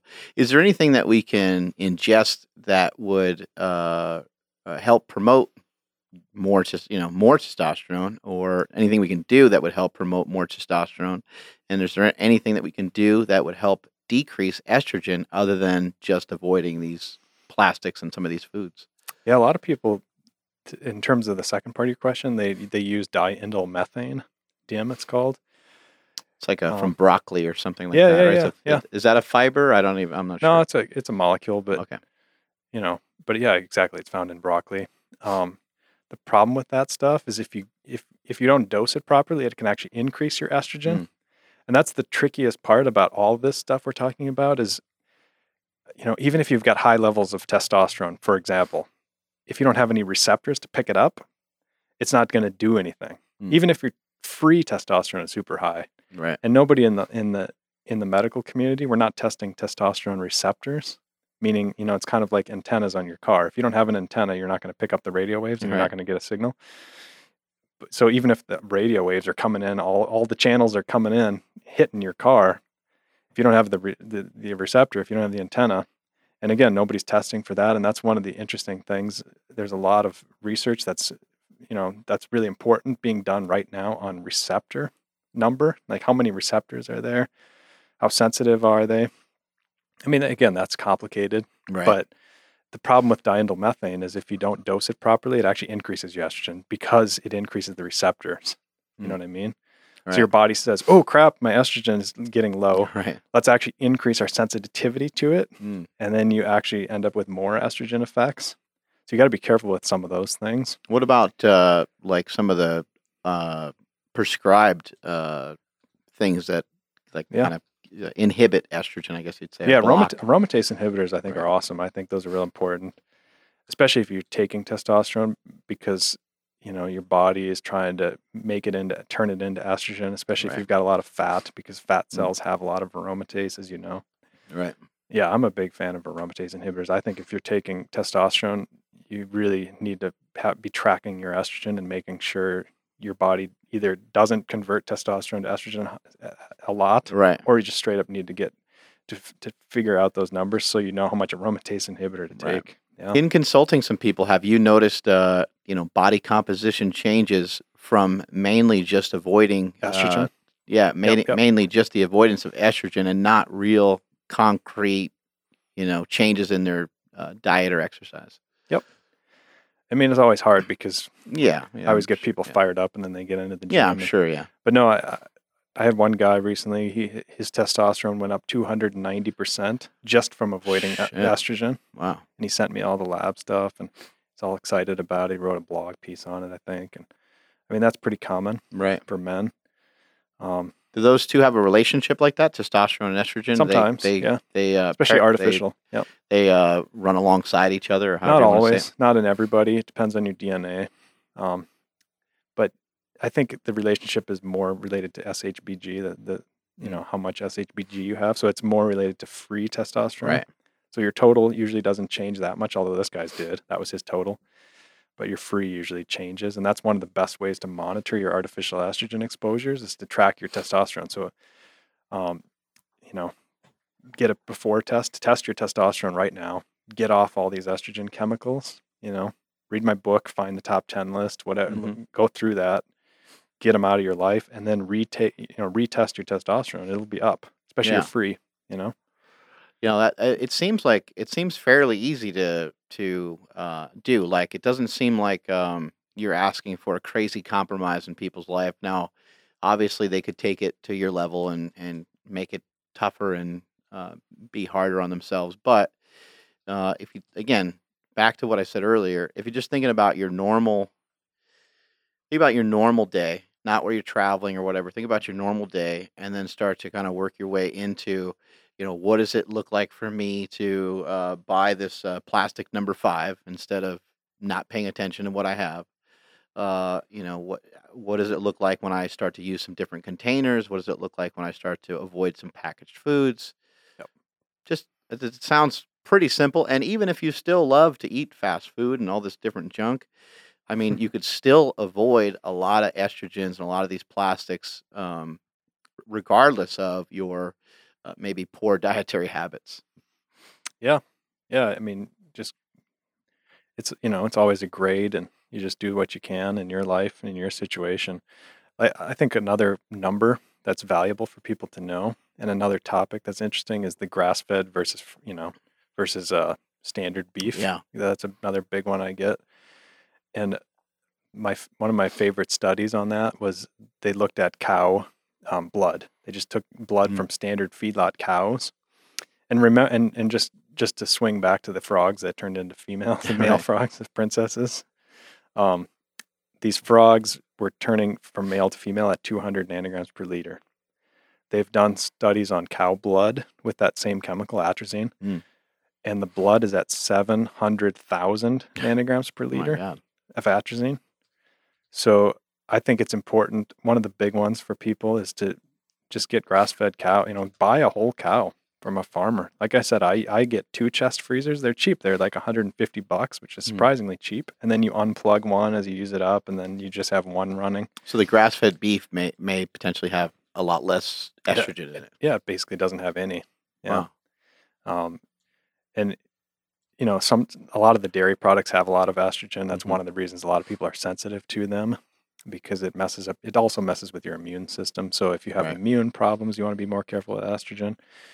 You know, uh, the the reason for that again goes back to pregnancy because like when a woman is pregnant, you don't want your you you, you need to fight off disease. So you need your immune system to be hyperactivated. Hmm. Estrogen causes increased activation of your immune system, but it also suppresses it because you don't want your body to destroy the fetus.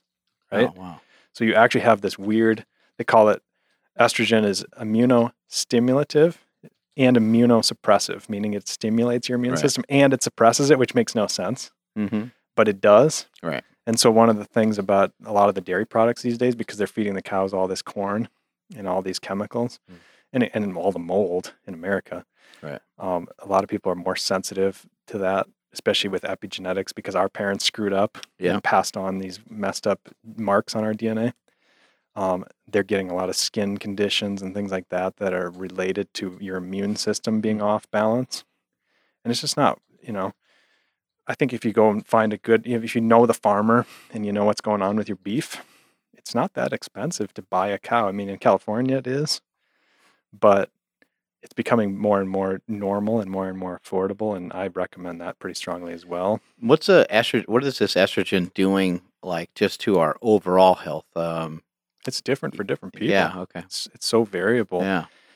And I mean, like I say, in the population, you can track all these things, and they're all becoming a bigger problem. You see allergies are increasing, you see breast cancer is increasing, etc. Right? We're supposed to be so healthy because we understand all this stuff, but it's like you said at the very beginning, we're actually becoming more and more unhealthy as Right. a as a culture, and it's chronic. It's not just you know one acute thing like you know that comes up and then it goes away. It's just a chronic thing, and I think the reason for that mostly is inflammation. Most people have too much inflammation. Hmm. And that's not related to estrogen. That's related to a lot of that's related to not working out. Right. It's related to crappy diet. It's related to a lot of things, stress. But estrogen is another big one. And I think inflammation is talked about to death. But Right, right. nobody's no I mean the reason I wrote my book is because nobody was talking about it. And I couldn't believe how much research has been done on Mm. all this stuff. And I mean I you know, my PhD was on cholesterol and fats and hormones, Mm. so I was already immersed in it. Um, and it's it's it's really frustrating as a scientist because, um, like for example, testosterone is harder was harder to get a hold of in the lab than cyanide. And I, the reason I know that, I mean, they it's it's amazing. They check every nanogram that you Mm. use, all this red tape, all this paperwork, extra paperwork, like it's some kind of illicit, you know, Right, like right. illegal. That's S- crazy. S- The reason I know that specific example, cyanide, is because the person down the hall, he's a PhD scientist. He he killed his wife with cyanide. Jesus. He gave it to her in her creatine shake. She was a medical doctor in Boston, and uh, he's in prison now. And I mean, I worked with this guy all the time, and it was ridiculous because he was able to just go and buy cyanide. Nobody cared. Nobody tracked it. He almost got away with it because he tried to get her rushed into cremation and you know and destroy the evidence. But then some nurse noticed that the blood was brighter red than normal, Hmm. and so they she tested for cyanide and, and found it. Wow. And then they went back to his lab and looked at how much cyanide he'd used, and of course there was a bunch of unexplained missing Right. cyanide, and they finally caught him. But testosterone, you would never have that because they check, they they monitor the hell out of you if you're Right. using that stuff, and it's insane. Yeah. It's that is- ridiculous. That is that is pretty uh that is pretty crazy that they care they care so they care so much about Something that's good for you yeah for the most part. Wh- It's it's politics. what, it's, um, it's like what your brother talked about. Yeah, bigger, stronger, yeah. faster. Frankly, um does the, the estrogen uh, negatively impact um a lot of other things does it negative negatively impact uh, your sleep does it negatively negatively impact other hormones in your body perhaps not too much. Yeah, I mean, it's just kind of its Possibly, own its own uh it's, a, it's its own animal its own problem Yeah, I mean it's mostly relating to your sex hormone balance, Mm. your natural estrogen, your natural testosterone, and the impacts that those have. right Again, if you just think of okay, what happens during pregnancy, you know, you start thinking like that. Right Then, then you, you say, oh, you get fat gains, you get sometimes you get depression, right? You throw that estrogen balance off Right. after you have a baby, you get postpartum depression, you know, all kinds of things, right? You get breast development, right right? Breast tissue development. Well, that's not something a man wants, Right. You know, or even a woman if you if your increased risk for breast cancer goes up. Um, and yeah, and the biggest problem is it takes years. You know, right I mean, Seems like it also kind of builds on itself because if it's causing you to, you know, loaf around, it's causing you to Yeah. be kind of sad, and it's going to Yeah. cause a lot of other problems. And also, too, like yeah, if you uh, you could get fat first, and you could have an estrogen problem for whatever way it happens. Uh, it, it doesn't really matter. You end up in this situation where you don't feel good about yourself, whether you're fat or not fat, or whether you um, have a lot of meaning and purpose, or um, it's it's almost um, it's uh, regardless of of what actually is going on. It's actually just the way that you feel. And if these emotions are bad, then everything else is going to be really thrown off, and it's going to promote itself. So uh, I've mentioned that many times on this podcast that you know sitting on the couch promotes sitting on the couch. and the hard the hard thing is, is that when you don't do the thing that you're supposed to do, um, in exchange for something that's not really that productive, then you're really falling behind because you just did something that that had no value. Um, sometimes entertainment and things like that sometimes hard to place in your brain of like, okay, where does this kind of fit in? And uh, you might be an asshole to yourself about like, hey, should I be just kind of chilling, watching a movie, or should I be like working or doing something? But that's not really what I'm talking about. But I'm talking about you know when you know there's certain things that you should be doing, could be doing, uh, to make you better, and you blow them off, and and Yeah. that's that's the kind of stuff where you start to fall behind, and I, I just see that time and time again, and that's why we get so many messages here. People are like, you know, looking for how do I stay motivated? How do I stay on track? Yeah. And then I start breaking things down, talking about sleep and how you set up your day, and they're like, I don't understand. How does that have to do with? Do you have a song or something like? Yeah, I got music I can just play, or like, can I just get fired up in the car? Like, you have Yeah. a supplement, you got a pre-workout supplement Yeah, supplement. more caffeine, more yeah, yeah. more stimulants. What about Yeah. uh, supplementation? What about uh, you know um, uh, vitamins, minerals, uh, different things? Are these capsules? Are are these things that uh, these things are produced in? Are, are they coming uh, with estrogen as well? I mean, they're in plastic bottles a lot of times. Yeah, So that's a pretty astute question. Most people don't realize a lot of the the really high throughput, big giant pharma companies. They're putting their their pills in these capsules, which actually have phthalates in them. mhm. They actually have estrogen chemicals. And again, these are acting at nanogram levels, so it doesn't take a lot, you know, to trigger the estrogen system. So that's oftentimes, you know, people that are taking 20 pills a day for a million different things, they're actually building up a lot more estrogen response and they don't even realize that's a, that's a component of why they feel so much better when they got rid of all that junk supplements, yeah, you know, and why one of the reasons why you have to be careful what what supplement companies you have and they're trustworthy and all that Right. sort of thing because it's imperative. It's more important than people realize. What are some of the main things that we should be avoiding, like like kind of by name, um, but, uh, and like like what are things that you look at? You know, when you when you're purchasing something, Mhm. and let's say you're looking at like a supplement or a new, um, I'm sure there's some processed foods out there that occasionally you eat just because they're more convenient or taste better or whatever. What are some things that you're looking at as a consumer Yeah. to to try to steer clear of? I'm looking out in the woods, walking around with my gun, you know. um, for real. Yeah, get yeah yeah, staying away from everything else, right? But I, I mean, when I go to the store, I don't actually. My wife does all the shopping, Right. but she she does a good job of getting whole foods. She's a lot better than me. I'm actually pretty bad. If I go to the store, I come out with a bunch of junk. Right. Um, and sometimes it's frustrating because you you find things that you think are good, and then you get home and you read the ingredients and you realize, oh, there's junk in this. Mhm. You know, so you just do it. Do the best you can. You know, I'm not. I'm not like like I said. I'm not super compulsive about it. Right. But I I do try. I think whole foods are an easy one. And for supplements, I mean, I honestly look to guys like you, Mark, because you have to find people that you trust. It's not just Right. a, you know, these days, you know, you can't just go to the store and, and look on the ingredient list because Right. there's a lot of things they don't have to list. For example, in the personal care product industry, they don't have, they can, they can use the word fragrance and they can put all kinds of junk in there Mm. under that term because they have these proprietary formulas, meaning it's like Right. their secret formula and they don't, it's a trade secret, so they don't have to reveal that Wow. and they'll actually put phthalates in there and call it fragrance because phthalates carry the fragrance farther in the air. That's one of the scientific justifications people used. Oh, we need phthalates in our perfume because it Mm. carries it farther. Right? In reality, it's just a cheap filler. It's petroleum based. It's it's Right. dirt cheap, so they're putting a bunch in to make it inexpensive, and then they're out competing other people. And most consumers are just looking at the bottom line. They're just looking at the dollars and saying, "Oh, this one's ten cents cheaper, so I'm going to buy that one." You know what I mean? So you have to basically look for people and look for companies that you trust. I think that's the biggest principle when you're looking at things that Mm. are not just whole foods. What about uh, cortisol? How does cortisol kind of play into this? We see the commercials. You know, they got stubborn belly fat, and our cortisol. What was that? Are cor- cortisol and estrogen are they related to each other in some way? Estrogen, I'm not 100% sure, to be honest. Even testosterone, boy, we're really getting shut off of YouTube here. Yeah. What is that? Yeah, it's just reconnecting. So Oh. sorry about that. That's okay. I was actually surprised you guys heard that. Coming in, coming out. Yeah, my bad.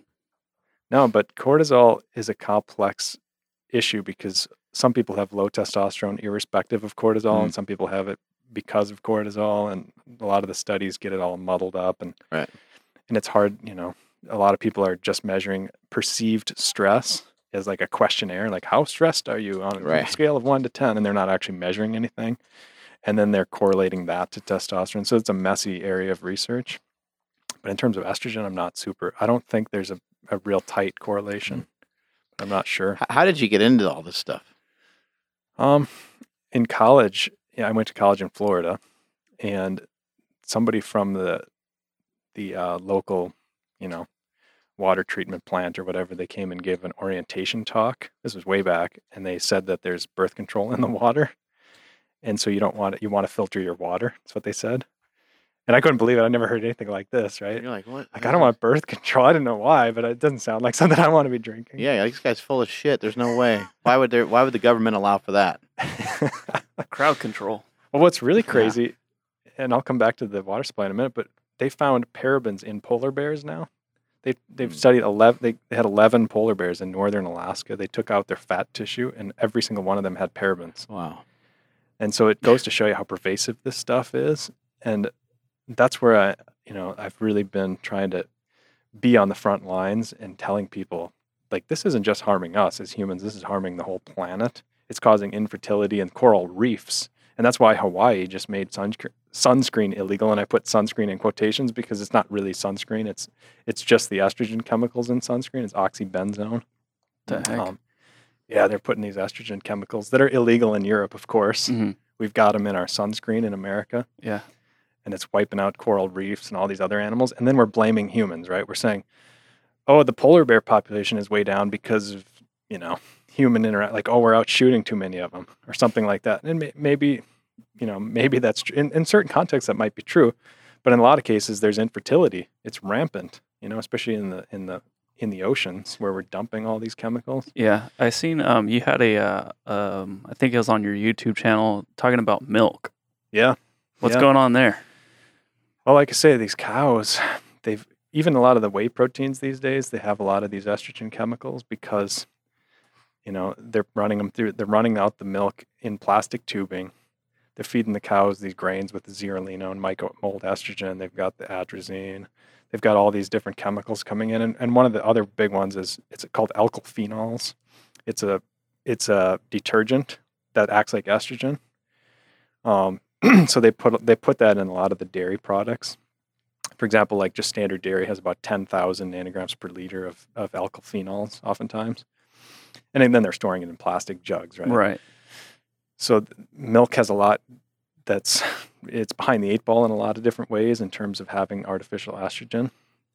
And the YouTube video, I I was, you know, I went through some of that data um, and talked about the practical effects. I don't even remember the studies that I was citing in there, but just how that impacts us specifically in tangible ways. You know, so here's here's how much estrogen it has. Here's what you see in people that have more dairy consumption in these studies. And does it matter like all types of milk, like whole milk, skim milk? Um, I think the you know a lot of the dairy, just the conventional. I think it's a question Okay. of conventional versus grass-fed, free range. That's sort of like I'm a huge fan of Kerrygold butter. Yeah. I eat that stuff by the stick, just about. Does organic make a difference? Oh yeah, yep. And even in the mold, which shouldn't be the case, but it is the case in the studies. The mold is way down in organic mm. products. I think it's just because people give it more care and more attention. Right. It's not because they don't store it in giant facilities, which they sometimes do. It's just, you know, it's just the the attention that it's Right. given. And do you Yeah. think because of that reason that it might be a decent idea too? Like if you don't always have the option for grass fed and Yeah. and all the different things, maybe just to do local as well. Oh yeah, yeah. Especially if you can, if you get to know the farmers. I mean, right. It's outside of a lot of people's, you know, realm, but other people. Yeah, you go to a farmer's market or something like that, and, yeah, and you Yeah. can uh, run into these people. Actually, yeah. Oh yeah, yeah, and you can always tell the, the industrial farmers market, the people at the industrial stand, Mm-hmm. Right. and then the people that are actually out there in their own fields, paying Mhm. attention and on top of it. And that's why I like the Weston A. Price Foundation. I don't know if you've ever heard of them. I absolutely have. Yeah.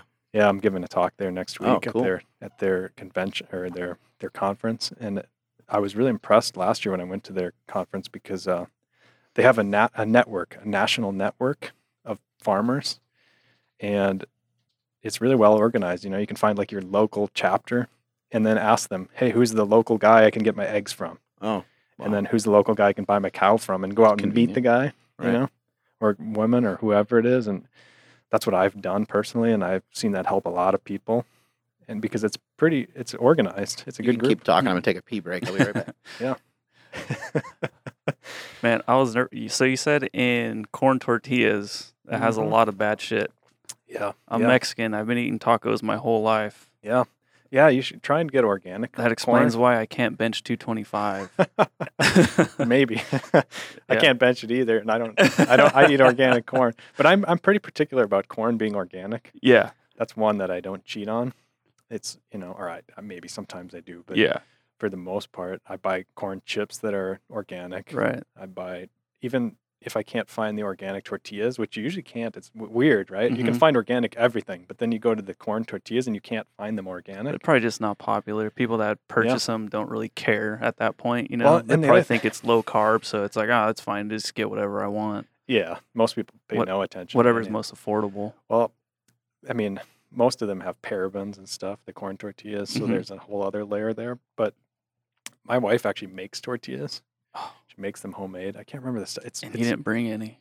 dude. I would have been all over those she, things. yeah, she, she presses them on a cast iron Sick. thing. And yeah, yeah, she's the best. But um, but that's one area where I don't cheat too much. cool. So, like, uh, I mean, I've, I remember, I can't remember, it was a documentary a while back where, like, two dudes, like, they did a study on corn and how, like, it's in everything. Yeah, yeah. So, is that, like, It's is true. that okay? Or, like, I mean, Yeah, I don't have an issue. I mean, the corn itself isn't a problem necessarily. hmm I mean, yeah, it's really high carb, right? And that's a problem for a lot of people because most people are already way too high carb. right. But, you know, assuming you've got that under control and kind of figured out, I Mhm. yeah, I think corn is fine. You know, it's it doesn't have a lot of these inflammatory proteins in it. I mean, that's the other aspect of dairy, right? A lot of people think they're sensitive to lactose, but they're actually sensitive to casein, which is a protein in dairy. Hmm. And a lot of the grains have a lot of these inflammatory proteins like lectins and things like that. Yeah, somebody had asked about lectins. Like, are those Oh, yeah. okay? Depends, yeah. I mean, in different people, it affects them differently. I'm really interested in that work on lectins, you know, and how it changes your immune system. And, Mhm. and I'm also I'm also fascinated that glucosamine, you know, this stuff that you find in your joints, actually sticks to lectins. And that's you can you can take advantage of that by taking a glucosamine supplement while you're eating a bunch of lectins, and it'll bind up bind the lectins, so then they don't get out disperse through your body and mess up your joints for people that are super sensitive to lectins. That's actually one of the last resort diets for people that I consult for that have a lot of genes involved in, um, you know, different joint disorders, either osteoarthritis or, uh, you know, uh, rheumatoid arthritis. You know, osteo just means your joints are inflamed, Mhm. and rheumatoid means your immune system is in, is eating your joints. And they both kind of feel the same way, but they're different on a molecular level. But you know, a lot of people have genetic issues with their joints in those two categories, and if they can, if they've tried everything and nothing else works, I've I found a lot of success along with Stephen Gundry's you know lectin-free diet. It's pretty extreme. I don't think most people should be doing it because you know why why why eliminate things if you don't have to? Why make your life miserable if you don't have to? But if you're struggling, then it's an, it's a valuable tool in your arsenal. I think. Yeah.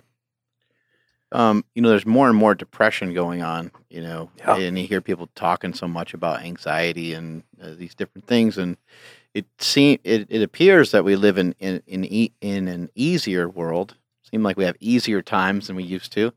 Seems like uh, technology has helped with a lot of that, but uh, you know, do you think there's a huge link to uh, some of the things that are going on with our food and and this depression? Definitely. Yep. Um, lower testosterone is definitely linked to depression. High estrogen, especially high artificial estrogen, linked to uh, depression. So those two things right there are what we're dealing with across the board, men and women. Um, you know, less exercise, depression. You know what I mean? Like a lot of these things are related, and they snowball because you know, if you're depressed, you don't want to exercise, and then it's harder to get off the couch, and you're you know you're smoking the marijuana, so Right. you're getting more estrogen and getting less motivated, more apathetic. Is there some, is there are there things uh, like in your genetics that could maybe link you to be predisposed to depression? Oh yeah, yeah, and those genes are so varied that it's hard for me to just say you know like Alzheimer's genes are pretty predictable. It's usually Mhm. cholesterol related, it's heavy metal related, or it's inflammatory. You know, Right. or sugar. I guess those are probably the four. Yeah, it's li- linked to um, diabetes in, in Yeah. some in some ways, right? Yeah, sugar. Uh, how your brain d- deals with sugar. Yep. How how sensitive it is to glu- uh, to insulin and things Right. like that. Yeah, and I did a couple years of Alzheimer's research, so it's a kind of a fascinating thing for me. But you know, but it's but it's unique because again, we've discovered a lot of those genetic factors, whereas with depression, it's all over the map. You Mm. know what I mean? But I think one of the common themes with people that are depressed is definitely these estrogen chemicals. And again, can you find people without estrogen chemicals these days? I mean, it's pretty hard. you Right. know? So yeah, you're you're not going to find depression in these in these you know in these tribes that are living around the equator or whatever that are living outdoors. But is that because you know what I mean? It's so very there's so many factors there. It's so complicated. Right. But you definitely, as you find these chemicals increasing in urine, you find more depression. Mm. That's kind of says it all to me. The other thing that's interesting, and I was talking to Chris Bell, your brother, about Uh-huh. this. In India, and of course I have a bunch of this in my book, but in India, um, there's massive suicide rates among the farmers. Just like astonishingly high Wow. just among the farmers, and it's just a recent thing. And scientists are all baffled by this. And I haven't published anything on this, but there's a lot of publications just documenting this happening, and they're just saying this is what's happening. It's an awareness thing. But they're all they're all saying we don't know why. Maybe it's more alcohol in those communities or whatever. But they're just totally spitballing. They don't Right. really they don't really have any answers. They don't really have any data. But what but what is true and what is data is that they've all been using more and more industrial chemicals, including atrazine, in their, um, you know, in their farming practices. They're becoming more, you know, modernized Mm. over there, and that's correlated strongly with the depression. You know, so it- yeah, it's not cause. You know, a lot of this stuff Right. isn't cause, but in human studies, it's really hard to prove cause. So you just have to look at the associations, and when you see it over and over and over again with all these different chemicals, it just becomes Right. really it becomes obvious to me at least that let's stop arguing about right. you know the details and just be honest with ourselves and try and get these chemicals out.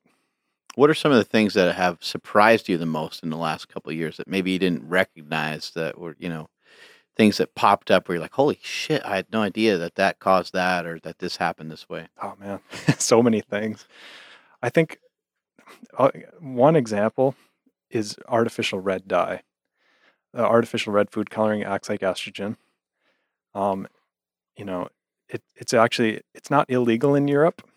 Um, it makes my top ten list because my top ten list is all about which chemicals are exposed to every day. Hmm. You know, like I said, Agent Orange disrupts your estrogen, but we're not exposed every day. I hope. And Right. you know, if you were, I'd make my top ten list. But Mhm. and that was a good example of of how long this takes, right? Because we did we thought Agent Orange was fine in the scientific world until we started seeing these problems come out Yeah. 20 years ago. There's even a drug called diethylstilbestrol. It's DES, abbreviated DES. Hmm. Diethylstilbestrol was prescribed by doctors for pregnant women to prevent morning sickness, but it acts like estrogen. And sure enough, all those babies that were you know being born, Hmm. that were not all of them, but you know, a lot of them had major problems that came out 20 years later, 30 years later. They're infertile, Hmm. for example. A Hmm. lot of people I do consulting for, they've had this. What are some foods that have that red dye? Like, Yeah, so going back to the red dye, Mhm. right? Like that's one that makes my list because we are exposed every day. Sorry, I get off topic. so it's so easy. But um, in Europe, it's legal, but you have to put a big warning label that says it may cause adverse health problems. Mhm. So nobody uses it. They use beet juice. These are they use natural beet juice, and that's fine. But over here, we use artificial red dye. So you see these pro athletes drinking, you know, Gatorade with Mhm. red forty or whatever. And what really, to Mark's question, what really shocked me, um, you know, and there's a million things, right? Yeah. But one thing that was really enlightening for me was most scientific researchers today we're actually putting red dye in with our cells. So we're growing. So we take out some fat tissue, hmm like I'm doing at the Mayo Clinic. I'm growing stem cells right now. For example, I'm studying stem cells, epigenetics, and stem cells, trying to reprogram them in special, in positive ways, re-inject them, improve your joints, whatever. Um, so say I took some of Mark's fat, if he's got any fat right now, it's Mhm. pretty, He's pretty lean. chubby. and I grow that up in a dish, in a plastic dish, and ding, ding, ding, you heard the word plastic, right? Mhm. So already I'm kind of behind the estrogen eight ball because I'm growing cells in plastic. What's that going to do? Probably a lot of different things. It's Mm. going to affect the cells. It's probably going to even kill a lot of the cells that aren't adapted to estrogen. So then the cells that I'm studying, they're probably more robust. They have a strong resistance to estrogen. So then if I add other estrogen chemicals, they're already resistant kind of. Yeah. So they're they're okay. But that's not what's happening in your body. That's just because you've killed off a lot of the other cells. But let's pretend we're not growing them in plastic. 99.9% of scientists do grow them in plastic, but okay, we take the cells out of Mark, we put them in a dish, we're growing them. They don't just grow in dry air. You have Right. to put liquid in there. The liquid imitates blood, right? The liquid that we use is usually called DMEM, DMEM, right? And they put red dye in that stuff. And the reason they do that is because it's a pH sensitive dye. So as the cells burn through the sugar, and by the way, it's ridiculously high sugar. It's not, there- you know, these cells, another thing we're doing is we're growing them in a ton of sugar and not fats. Mm. So we're kind of disposing the cells to burn sugar Right. in a weird way. So then when we study the sugar burning effects, it's all skewed, but that's a different topic. Um, but the red dye, as they burn through the sugar, it turns yellow. So you can see it. So then you know you need to replace that meat, that liquid, because they've burned through the nutrient, the Mm. nutrients in there. The problem with that, it acts like estrogen. Right. So we're, another issue, right? We're growing cells in plastic with estrogen dye, and the dye is more important, more potent than the than the plastic, Mm. in my opinion. And um, and there's some debate about how estrogenic it is, how strongly estrogenic Right. it is, because they've done a study way back on rats. Um, they they they inject them with a bunch of red dye, and then they look at the uterus and they weigh the uterus. They put it on a scale. They cut it out of these. They kill the rats, and then they have rats with with and without red dye injected, and they they found the uterus was the same. The weight was the same, and they say, oh, so it doesn't act like estrogen. That's kind of one of the arguments you can look at. Problem is, is if you put it in cells and it triggers the estrogen receptor, you know. So just because it's not making the uterus heavier Mm. doesn't mean it's not acting like estrogen.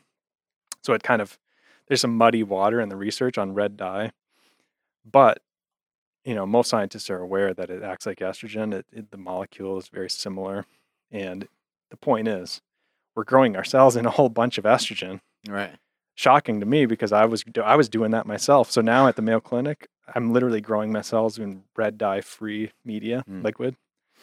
Um, and I'm very emphatic about that. Right, You know, and the other day I was doing a study and I ran out of some of my stuff and had to go next door and borrow somebody's. And sure enough, it's bright red. Right. You know, and it's like, man, I'm probably messing up my experiment, but that's the culture we live in. So we have all these studies where the cells are already adapted to living in estrogen, right? And then we do a study where we add more estrogen, like atrazine or BPA or whatever, and then the cells respond well because they're already adapted to mm-hmm. it. They're okay with it. And then we say, "Oh, look at this. This is fine." You know, the cells are doing good. It's because they're already adapted to it. You've Right. killed off all the ones that are sensitive to it, so it's a it's a mess. It just muddies up the water. So then you can say, "Well, how much can we actually trust?" You know, it it makes it really frustrating when you're trying to go through the estrogen research and you have to dig in into these studies and dig deep and with the you have to put the glasses on you Hmm. know not the rose colored kind but you have to put the glasses on of of awareness that this is what's happening in the research Um, it's interesting to me that uh, so these this stuff that's in uh, different foods and different things that we use is it really estrogen or is it just like act like estrogen in the body or yeah it just tri- it tricks your body into thinking it's estrogen most of the time Hmm. and different so it's just a chemical basically yeah and then it kind of in the body it, it will it will mimic or make your estrogen your own estrogen levels rise correct yep both of those things and Yep. there's no goddamn chemicals out there that will make your testosterone yeah. I that Uh, we know. Yeah, Yeah. because I mean, we we had a question like just well, then how do we raise our test levels? But I think you kind of answered it by by getting rid of the getting rid of estrogen. Yeah, and and there's a lot of metals. Surprisingly, if you go through, you know, the micronutrients, a lot of guys say, "Oh, make sure you got lots of micronutrients if you want to increase your testosterone." But there's a lot of those that are seen as really beneficial, but they're actually lowering your testosterone. Mm. Tim Ferriss had a whole piece in his book, The Four Hour Body, about manganese, not magnesium, but manganese, and how that's important for your testosterone, and it is. But there's a really important caveat. If you take it all the time, it actually lowers your testosterone. So if you if you just take it a little bit, if you're deficient and you take it, it increases your T. Hmm. But if you're constantly taking it, it actually ends up lowering your T. And that's true of a lot of these. Uh, like I say, micronutrients.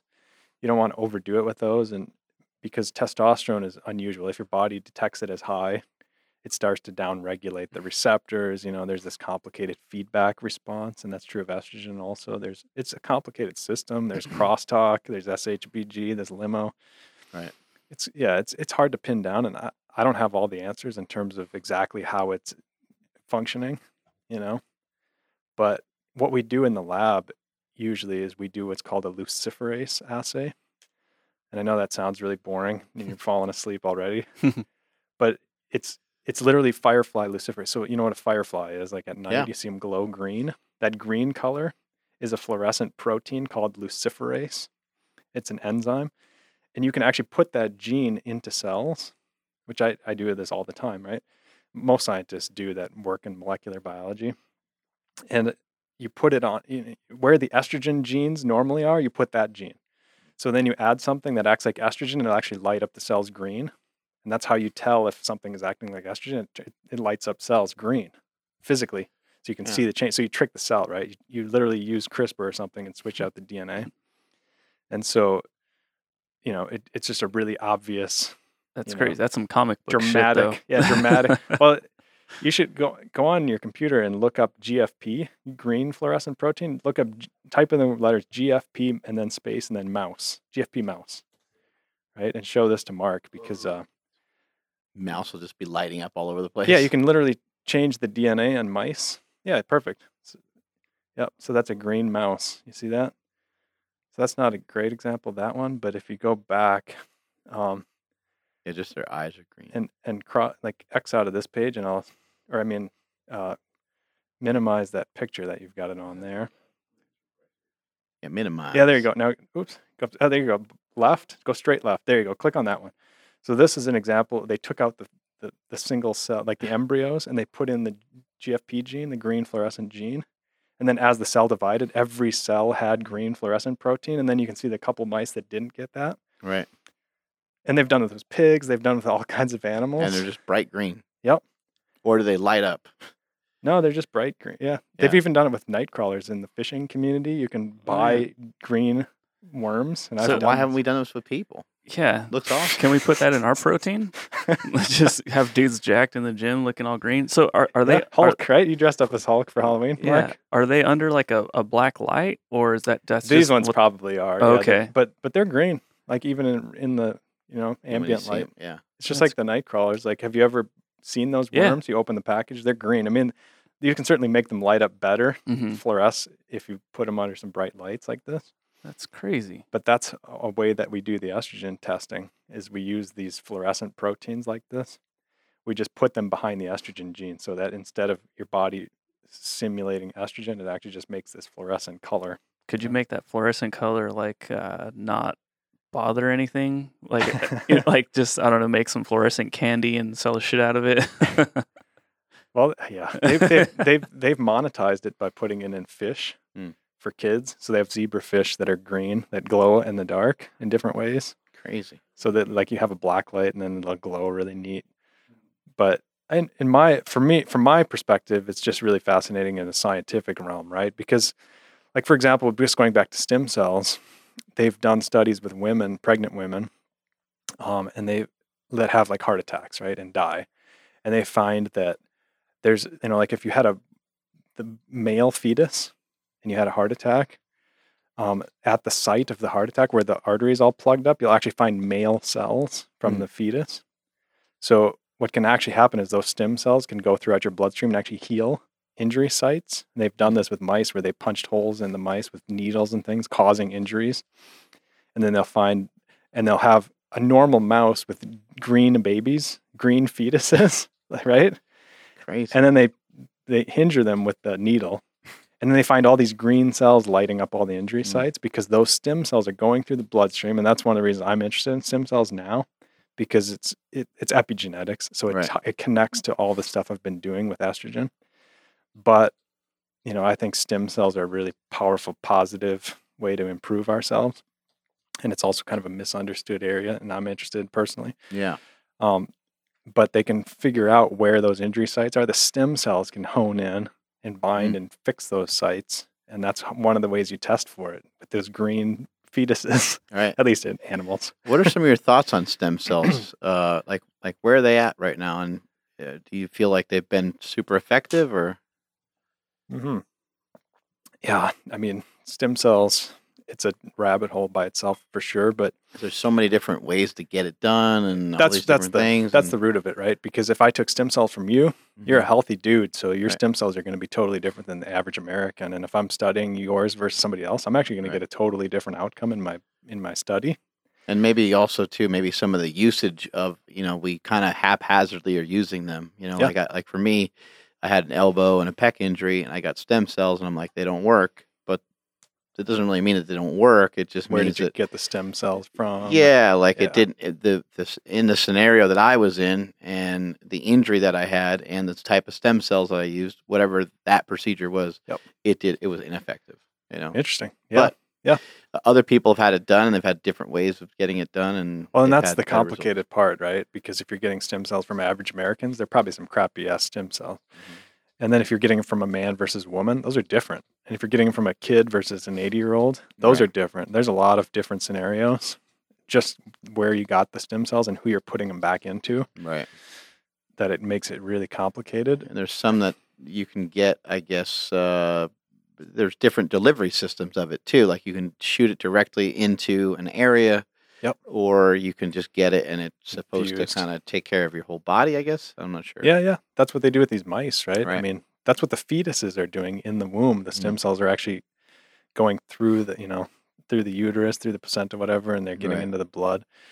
Um, so what what's where I'm frustrated right now with the stem cell world is, you know, most people won't tell you this, but the orthopedic surgeons, the the doctors don't aren't they they they pay lip service to stem cells Right.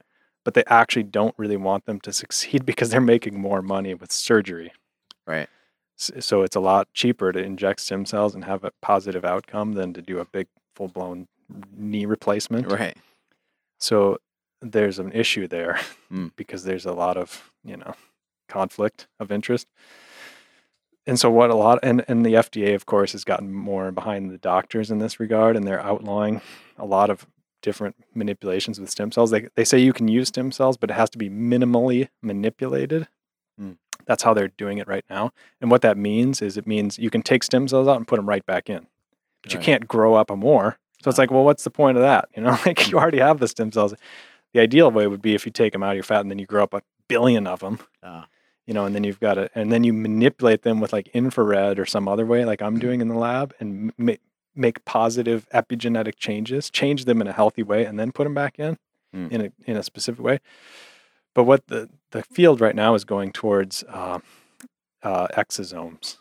So these are little little fat balls that stem cells secrete, and they've got little factors in them like proteins and different signaling factors. Um, and the reason the industry is leaning and promoting exosomes is because they're patentable. Ah. So th- they're very simple. There's not that much going on with exosomes. Stem cells are super complex, right? Difference between different people, different sex, different age, blah blah blah. I just explained. It's too complicated. You can't patent one person's stem cells and do a full clinical trial just on that person. Right. Right. So there has to be this kind of vague difference between different stem cell clinics. You know, everyone is going to differ. You know what I mean? It's just so complicated that you just you either have to do a, a, a full, um, you know, you have to do what the FDA has done and say you can't do anything with them, Hmm. or you have to say you can do everything with them. You know, because it's going to be different in different people's hands, and then eventually it sorts itself out that this clinic is awesome and this one's not awesome, and com- consumers have to make that decision. In my mind, but right now the FDA just kind of put their foot down just this year, and so I'm I'm I'm kind of irritated by that, honestly, because I was hoping to really get into the stem cell Mm. world, but now I'm kind of leaning towards not. What's the into it. idea of a stem cell being able to heal something anyway? Yeah, so like for example, with these people that have broken spines, where the neurologist, and this is not super common, but it's definitely happened enough where it's it's something we should pay attention to. People break their back, and a neurologist will say, "You're never going to heal." You know, they, uh, they've ne- they've seen a million of these cases. None of them have ever been able to walk again. Can't They'll do a put- surgery or anything for it. Nothing. Exactly. and then you put stem cells in and the guy's walking you know a couple of years later Mm. and what the stem and and the problem is if you broke your back and then 10 years later you did that same stem cell injection it's not going to work Mhm. because you've got too much scar tissue development I and things like that so if you catch it early enough which is key which is why we shouldn't be inhibiting the research because timing is everything on this. If you catch it early enough with your elbow or whatever when you did it before that scar tissue forms that's an important factor you know in the whole process. Um, and stem cells are just going into your blood and they're one of their functions and this is happening right now in your body. You know your body is shedding off stem cells and they're going they're cruising around your blood. Mhm. And they find in, inflammation. They find sites of inflammation. Like for example tnf alpha one of the chemicals interleukin another chemical interferon another chemical. Like these are well-known chemicals. We're not testing for those in your blood tests. You know we're looking for friggin cholesterol. Right. we're looking for friggin' you know crp or whatever which is an okay marker of inflammation but that's more often related to bacteria inflammation from bacteria or something like an Mhm. infection. But the inflammation that you know usually most americans have you know when we talk about like you have a highly inflammatory diet or whatever it's usually because it's stimulating TNF alpha, interleukin, hmm. interferon, NF kappa beta, you know, these molecules that we're not even measuring in our blood tests. And that's what stem cells are looking for. They're going through your blood, they're finding those sites of inflammation sticking in there and secreting things called exosomes that are unique to that situation. And that's why it's difficult with exosomes because you can patent an exosome and say, look, let's do a clinical trial on just this exosome, right? Which has one protein in it or one peptide or whatever. And that's positive, right? Problem is, is like in a different person, in a different situation, that ex like the stem cells secrete different exosomes based on the context, and it's too complicated for us to figure out. So right now we're just putting them in and hoping for the best. And some Mm. people it works awesome, some people it doesn't work. right. It's not super well understood or characterized, and I'm okay with that, as long as there's not we're not killing people and we're not causing harm. You know, I would Right. love to see that research continue, but right now you got to go out of the freaking country. The uh, you mentioned something about I think you mentioned C-reactive protein, correct? Mhm. Um, Yeah, or I- hem- I- hemoglobin A1C, all that stuff. yeah, I thought C-reactive protein. I thought that was like kind of more checking inflammation of your heart, Uh, or is it just checking overall body inflammation? Period. usually it indicates overall. I mean, they they look at it in relation to your heart because, you know, if you've got a lot of C-reactive mm-hmm. protein, usually it leads to plaques in the arteries. Right. But I don't know a whole lot about C-reactive protein and where it originates, to be honest. Right. But I know that like if you have an infection, Right. Like then it could get- be through the roof. Yeah. yeah, Yeah, I've had that before. Like I get my blood done every about four months or so. Yep. And you know, I went one time. It was like just staggering. But I two weeks prior, like tore my calf or something like that. You know, Yeah. so they were like, "Well, yeah, could be that. It could have a cold." and next time I got Yep. it tested, it was in the normal, normal. range again. It's you know, that's check, important. checking Yeah. your blood is a really interesting thing. Sometimes it's only Yeah. a snapshot of uh, what's uh, what's really time, going on. all the time. What do you think um, are important things for people to get done when they get their blood work done? Like if you had to, you know, uh, Yeah, of go over maybe a list of a couple things do you think people should be checking in on? Yeah. When I was outlining this carnivore diet study, did you see that study I, I was setting up? I didn't, but I'm aware of it. Yeah, you did Yeah. like uh, I think you are working on a, like a 90 day study on a Yep. carnivore diet. Yep. Yeah, um, I feel like there's just no data on the carnivore diet. You know, I mean, there's anecdotal evidence. That's what Joe stories. Rogan keeps flipping out about the whole time, and it's like, okay, definitely there's uh there's not a lot of research on it, but it, it sounds. I understand where he's coming from, but it sounds absolutely insane and ludicrous that we'd be testing something that uh, has been part of we wouldn't be here. ancestry. Yeah, we wouldn't we Yeah, wouldn't be here if we weren't able to survive on meat. And I think that there's Yeah. you know, probably been a lot of cases of that over human But, history. like but- for, for me in my consulting, every once in a while I put somebody on the carnivore diet, and usually I have really good results too. Right. But it, but I don't totally know the best timing for that. I don't. Right. I can't say, oh, this, that you're going to do really well for the carnivore diet because you Mhm. have this, this, and that. I, because there's really no data, right. and It's great to have that that extra information, yeah, so you can know where where and when Yeah. to uh, apply it. Yeah, because just last week Yeah. I had a, I had a lawyer of all things, which makes me nervous, and I had put him on the carnivore diet, and he had heart palpitations and all kinds of problems. And I don't know if that's related to keto and, and releasing toxins from his fat cells and other things. And that's what I, I told him, you know, like this is an option. It's probably better to pull off of the carnivore diet because I don't want to, you know, I don't want to have any more serious issues, but I don't know, you know what I mean? Um, but yeah, usually I find really positive things, especially related to inflammation. So with so what I'm doing is I'm initiating a study where people are going on the carnivore diet. They're already going on it anyways around America. A lot of people are doing Yeah. it. So I figure if you're doing it anyways, and a lot of people are getting their blood work done anyway, then send me that data. You know, like I hate to just have this th- one person over here in California, one person over here in Oregon. You know what I mean? Like one person in Minnesota doing it, and nobody's compiling the data and Right. publishing it for other people to utilize. Again, it goes back to knowledge is power. Um, so, w- with that carnivore diet study, you're asking which blood markers I'm interested in most. I outlined a whole bunch of them, and it's pretty much the standard ones Right. me personally, like you have to check for the cholesterol and all that stuff. But I'm not super enamored with that stuff. I'm more interested in, you know, your your thyroid hormones. Um, and by the way, there's a lot of genes that i- that are related to low thyroid Mm. that I find frequently, and you know those same people often struggle with low energy when I'm doing consulting. That's a big a big win when I Right. find low energy and I'm able to fix it. I mean, that's why I do consulting for everybody, not just pro athletes. It used to just be pro athletes Mm. because I'm busy. Right. But I opened it up to everybody because it's so valuable for people, you know. And that's a big one. Um, thyroid hormone, um, CRP, I check, Mhm. blood sugar. You know, I want to see this in the carnivore diet. Uh, hemoglobin A1C, which is kind of a longer term snapshot of blood sugar. Mhm. Um, gosh, I don't know, just the basic. I mean, iron. I do want to see iron for the carnivore Right. diet. I mean, everything that people want to check. You know, myself included, just the standard stuff for the most part. You know, because again, people are doing that anyways. Are you doing the carnivore diet as well? I did it for, let's see, I did it for about 20 days. Hmm. And I actually got lightheaded. and I, I'm super busy, you know. And I, Yeah. I, I did the keto for 30 days and I had a phenomenal experience where I was, you know, just really productive, really felt awesome. Um, my lifting went down a little bit, but as you can see just by looking at me, I'm not a super lifter to begin with, but Mhm. just because I do monitor where I'm at with my my routine. Right. My lifts went down, but I know that stuff goes down and then goes back up usually.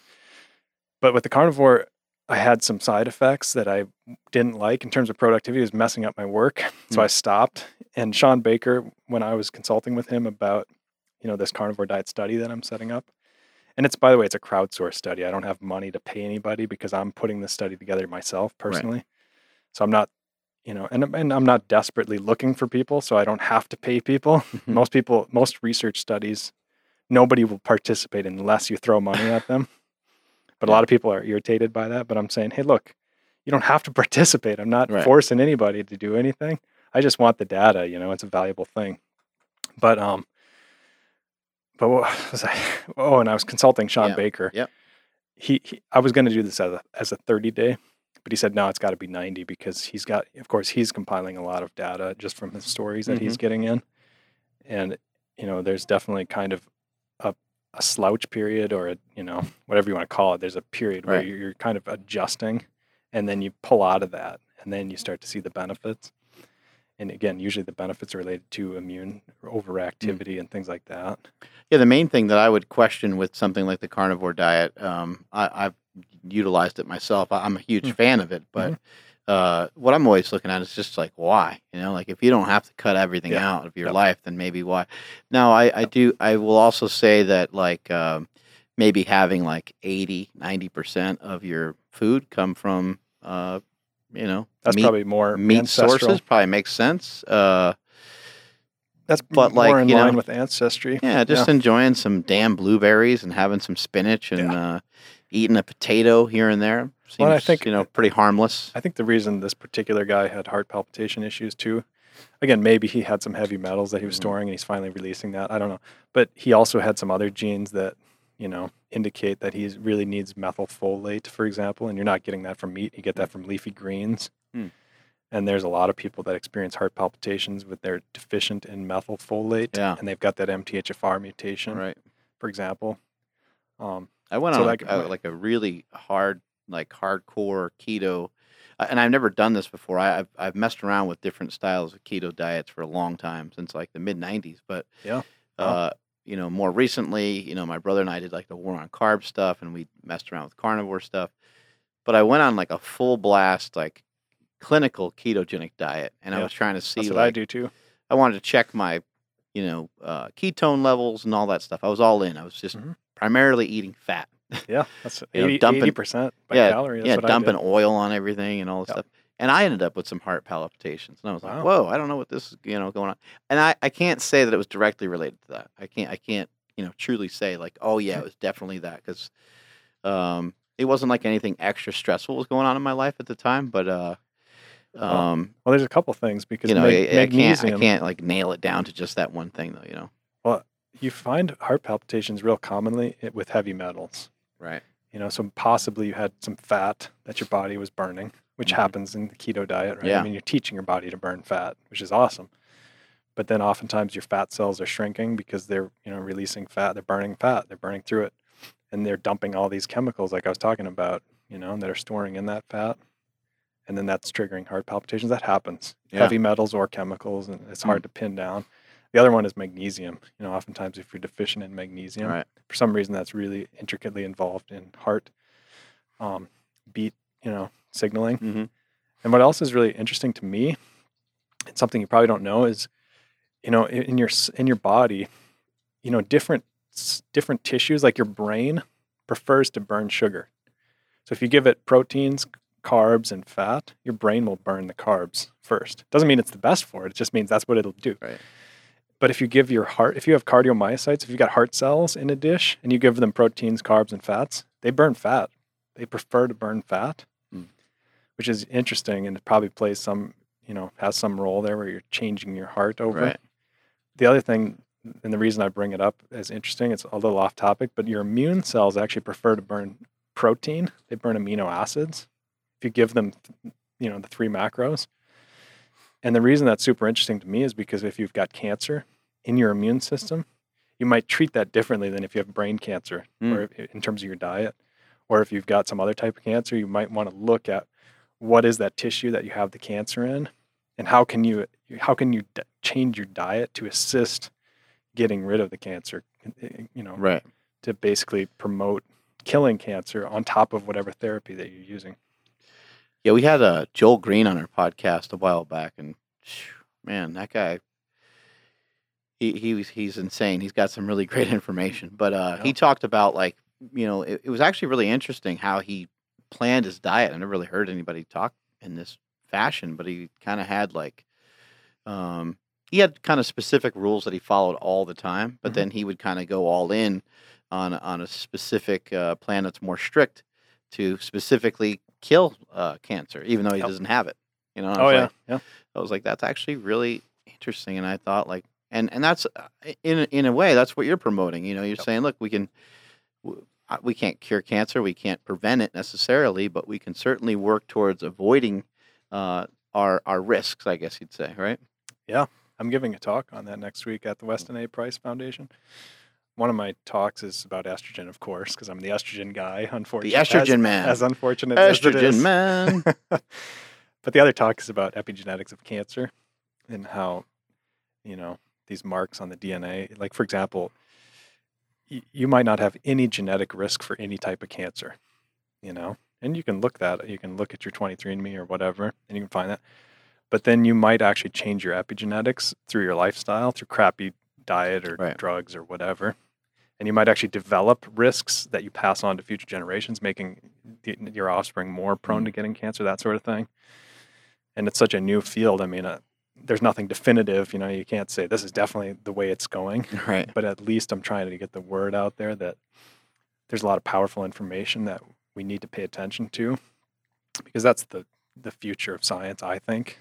You know, is this epigenetics, these stem cells, these things that we're just barely scratching into right now. I mean, it's cool stuff. Yeah, it, it's definitely there's uh, definitely a lot of great information that's come from some of this talk. We had uh, Dr. William Davis on the podcast recently, Hmm. Yep. and he was fantastic as well. You know, former cardiologist, but you know, going back to what you said about magnesium a little bit, Hmm. he uh, mixes Alka Seltzer with uh, milk of magnesia, and found Hmm. that that's a really effective uh, way for him and his, a lot of the people he's worked with in the past to get magnesium. Hmm. And it actually, you know, I guess milk of magnesia is like it's actually kind of a crappy form of mag- magnesium, but by mixing it with uh, the Alka Seltzer, uh, Hmm. it was it becomes really effective. And uh, cool. he said he's gotten some really good results off that. He's very specific about it being Alka Seltzer and not just like uh, sparkling water or whatever. Which I just found, I just found all these things like really interesting. It's like, uh, uh, you know, first of all, how the hell did he even stumble upon? and Yeah, how the hell did he yeah. even stumble upon that? And then he talked to us Huh. about this yogurt that he found that uh, is really effective for gut health and Yep. all these different things. It's just, Yeah, he's a cool guy. I like him. man, it's just, it's, uh, it's wild, and it's unfortunate that some people are just, for whatever reason, not born with the capacity to kind of deal with all this uh, crap that we have in our society, and other people Yeah. are, and they Well- don't have to ever really think about it a whole lot. Well, magnesium inherently is anti-inflammatory, and that's one thing that's super important for people today because most people have too much inflammation. But then the other thing about it is it's it's deficient in most people. Right. So it should be it should be everywhere, but we're deficient in it, and we need it more than ever. So it's Yeah. a really important thing. Yeah, well, w- you know, when I start to think about these different supplements, I have a lot of like, you know, I take a lot of shit. I, there's stuff everywhere at my house.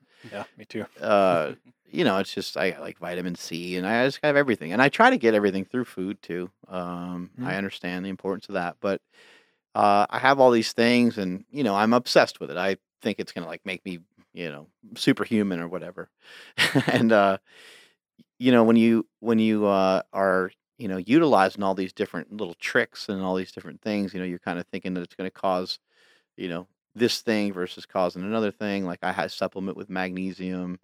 Um, you know, I have all different kinds of, Yeah, I uh, do too. you know, yeah, all different kinds of supplements uh, we're the everywhere. we're the nerds. We're the supplement nerds. yeah, total, totally get nerdy about it. My I've wife- also, my wife hates it. Got a million of them. oh yeah, uh, yeah. My wife has just like let me just take over the house with my supplements. They're just they're everywhere. Yep. They're everywhere all the time. Um, you know, is is there anything that you've noticed uh, from a supplement perspective that's helped kind of uh, keep some of this in check? You know, Oh yeah. Well, I think it's so personalized. You know, I mean, ev- even the infrared, right? Like, in, people that respond differently with infrared based on their nitric oxide Mhm. genes and things like that. I mean, that's something I'm always trying to figure out. Is you know, how can I help somebody best Right. in their unique situation? And that's why one diet isn't a fit all thing because different people respond differently to different things. And yeah, there's certain principles. You know, Right. like yeah, you want to be burning fat. I mean, I don't care who you are, if you're a human being, you know. But then there's other things that are really customizable, and that's something I'm always trying to achieve. And the science, you know, again, the epigenetics, it's such a young field. As that matures, we're going to have a better and better knowledge base to figure out. But the problem is, most of modern medicine isn't interested. Hmm. So they're not helping in the cause. So a lot of it you have to figure out on your own and you have to dig in you know so but that's what i try and do i just try and figure out customized approach. Some people need magnesium a lot more than other people. Some people don't need methylfolate. Some people can do the folic acid thing Mm. the b vitamins. I sometimes i find for example people genetically that actually can handle the vegetarian diet pretty well and sure enough when they do it they feel fine. Most people they can't you know Mm. what i mean? Or they have to supplement really carefully and even then for some reason it just doesn't work that well. Things like that right? Like you just have to customize your you know y- your approach based on your own body. Just the way I, I would love to not have to take any supplements, but I actually, as I started to think about these things more clearly, I'm like, well, there's a lot, there's a lot we're up against nowadays. Yeah. So yeah, I could probably be on a specific diet where I try to get in everything, but there's there's external forces that are fighting against you every day, uh, such as these plastics and these heavy metals and these Yep. these these things. They uh, they weren't really around before. They're they're man made, right? There's these Yep. chemicals that are in our foods, that are in our cups, in our uh, contaminated in our water, and so therefore, when you think about uh, not necessarily just supplements, but like vitamins and minerals, it kind of makes sense that you might have to go outside of what you normally would eat. I mean, even the stuff that you hunt is not the same stuff that you would have been able to hunt, you know, Yeah. a thousand years ago. I know. You know, it, it's all it's all changing, and things things have things have gotten to be Yeah. uh, kind of out of hand, and so you can combat some of this with some supplementation, and obviously you're, you want to try to do everything you can uh, with your diet. What are some kind of take home things that people can can uh, walk away with for today? If you had to give them like three or four things, Yeah, I think filter your water, hit the sauna, watch your personal care products. I mean the Fil- basics. filter your water with uh, activated charcoal. Okay, Some of the filters surprisingly don't have activated charcoal. They call it carbon sometimes. It's not really carbon because it's activated carbon. It's activated charcoal, but sometimes that's okay. If it says carbon on your filter, that's fine. That means I'm buying a goddamn sauna. By the way, Andrew, Nice. tired of you holding me back. Put it put it here in the gym. Ben Pakulski's got one in his gym. I was using it. Put it on the- right here in the podcast room. hmm Just do podcasts all sweaty. Yeah. I mean, I I, I That'd love the sauna. I awesome. think saunas are the greatest thing. We'd have to go a lot faster than normal. Mhm. Start getting lightheaded. yeah. Yeah, I mean, I th- I think that you know just just try and get the big wins, and and and just trust the science. It's like vitamin D, right? Like when you take vit, if your vitamin D is low, take it whether you feel a difference or not. You know, bring it up because the science is pretty clear that if you're below a certain level, you're going to have joint issues. You're going to have all kinds Right. of different. You have to trust the science to some degree on this because there's not the dramatic changes. Like you're not going to you know you're not going to get a, a migraine if you've got artificial estrogen something that you feel immediately some of it's a slow process and usually as you know from working out i mean the slow gradual changes that you make to improve your life are the best kind Hmm.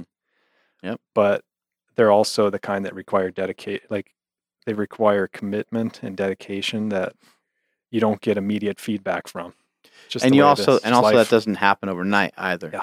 You know, I'm more dedicated now than ever. So it, it takes it takes a long time to like build build up that resolve. I'm sure the same is is with you and your profession. You're probably you know, maybe you know, 5 years ago you weren't as upset, you know, but now you're just you keep finding these things and you're like for whatever reason like more obsessed, more on fire. Yep. Think about it nonstop. Your wife's telling you, "Look, I can't handle this anymore." You mentioned the word epigenetics one more time. I'm going to put my foot in your ass. uh, you'll like this. Our, our friend, our good friend Daniel Arego, who used to work with uh, Quest Nutrition and um, has been a friend of ours, been on the podcast before. Uh, his license plate says epigenetics. That's how nerdy he is. wow that's, that's So he's that's- mine has a mine has a deer on it So- he's he's aced you in the my nerd priorities category. are you got to you got to step up your game here. Oh, man. Any other questions? Uh, yeah, we just had one. Have you ever heard of A2 milk? yeah, A1 versus A2 mutation. Yeah. That's a casein mutation. Okay. No, it's just, I guess a, a company is actually called just A2 Yeah, A2, milk. yeah. and, yeah, yeah, uh, that's good. Yeah. that's good stuff So- there. well, there's a difference between people that are sensitive to lactose Mhm. and people that are sensitive to casein. Most people don't know the difference, but you can determine that difference by, you know, just tinkering around, Mhm. trying something with lactose that doesn't Yeah. have casein, trying casein without lactose, something like that. And fi- you need to figure out if you're sensitive to lactose. But yeah, I'm a fan. I mean, you can just simply get milk from a uh, a Guernsey cow, you know, or a different breed of cow, and they they're actually don't have that. The Holsteins, the ones that we use in our mass production of Mm. dairy, they've got that A2 mutation, Mhm. so it's more inflammatory. Have you you remember when people were supplementing casein back Yeah, in the day? Yeah, Mhm. and not too long ago. you know, it's the slow release. Right. Mhm. The reason it's a slow release protein is because when it gets into your stomach, you put mucus around it. Mm. So you get this big ball of mucus coated casein. And then, yeah, it's slow release. And the reason you put mucus around it because it's so inflammatory. Ah, and your body's like, whoa, like, hang on, we can't have this massive influx of inflammation. So I'm like, I'm definitely leery about casein in general. Um, certainly, I don't recommend supplementing it. Although, again, that A1 versus A2 mutation is a really important topic, and I think people should. but as, should as far understand as like estrogen levels, is there any different with? Nah, No, that doesn't change the estrogen. Gotcha.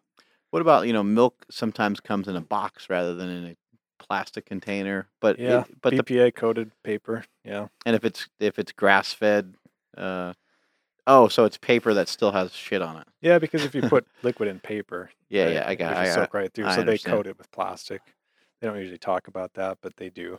Trader Joe's is actually really good. They have a BPA a free policy I'm just, just as a gonna- whole organization. I'm just gonna get milk in a uh, paper In a bag. glass, in a glass. Old school is they it used to, they used Yeah. to put it in aluminum. I don't know what they're called, but big aluminum uh, I understand. Yeah. Yeah. Mhm. cases, and Yeah. then they would pour it into glass bottles. It's funny. My daughter, she's she's eight years old, and she's reading all these books, you know, like Laura Ingalls Wilder and thing.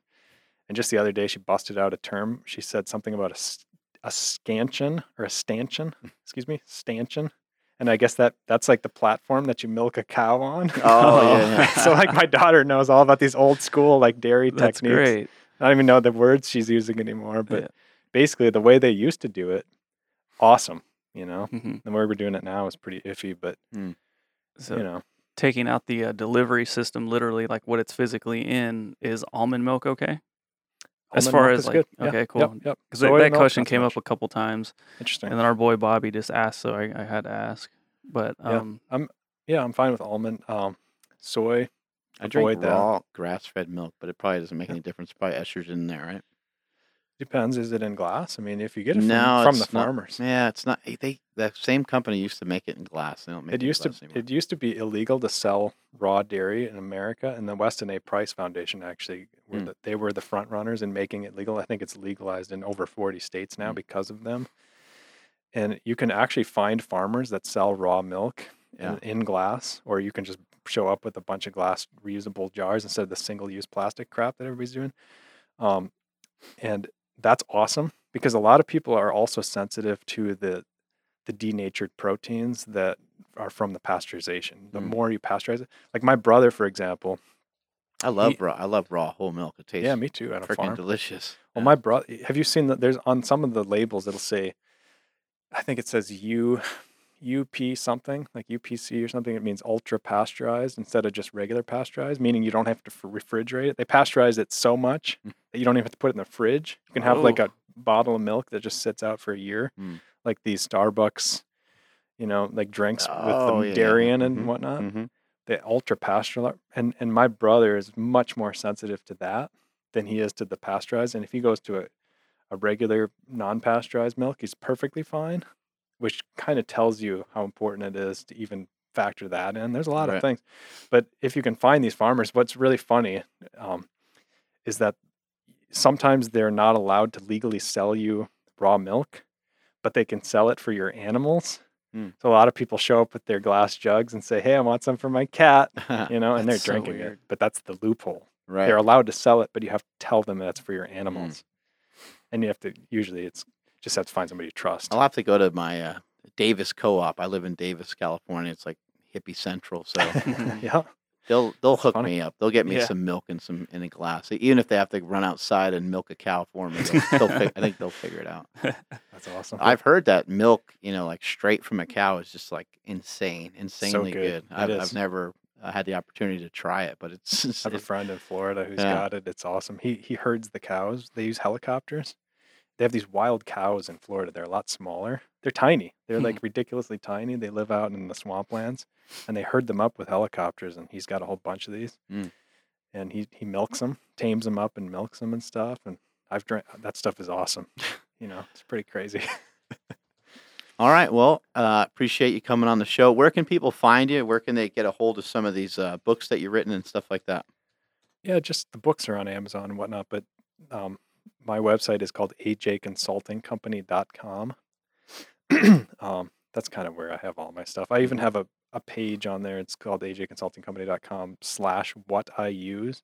And that just tells people the personal care products. It doesn't give an Oh, cool. exhaustive list of everything. Yeah. It just says, hey, here's what I'm using because I get asked that so much.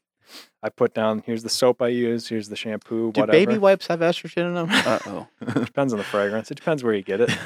Probably not. Oh man, um, they're sitting in plastic BPA free. boxes though. Yeah. Yeah, but just To one start our own outside, company. one Damn. outside layer has.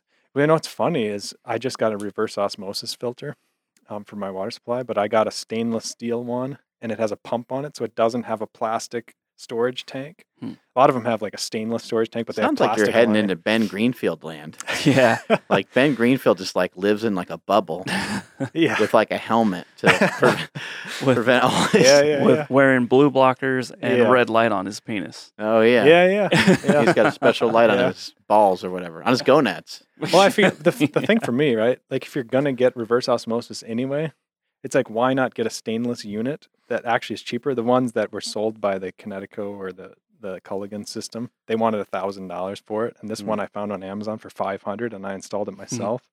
I drilled a, you know, through the granite or through the quartz countertop. I actually bought like a diamond hole saw and drilled it and all this. It was pretty cool. You know, you could just look Yeah. stuff up on YouTube these days and do it all yourself, and it's not that difficult. But you know, I mean, it's cheaper Right. and it's better for you. That's the kind of stuff I want to tell people about. They used to have those giant jugs, weren't they? Uh, weren't they glass at one point? For water, Yeah, th- they were. probably. I mean, probably heavy as shit, but yeah, no kidding. Yeah, but I mean, anyways, that's where Right. you can find me. That's where I've got some information that's free and useful for a lot of people. Answers a lot of questions, saves me a lot of trouble. Yeah, we'll put links to um to your books and stuff in the uh, YouTube description, and then iTunes or Google Play or wherever you're listening to this. It'll be in the uh, show notes. There you go. Thanks, guys. Strength is never weakness. Weakness is never strength. Catch you guys later.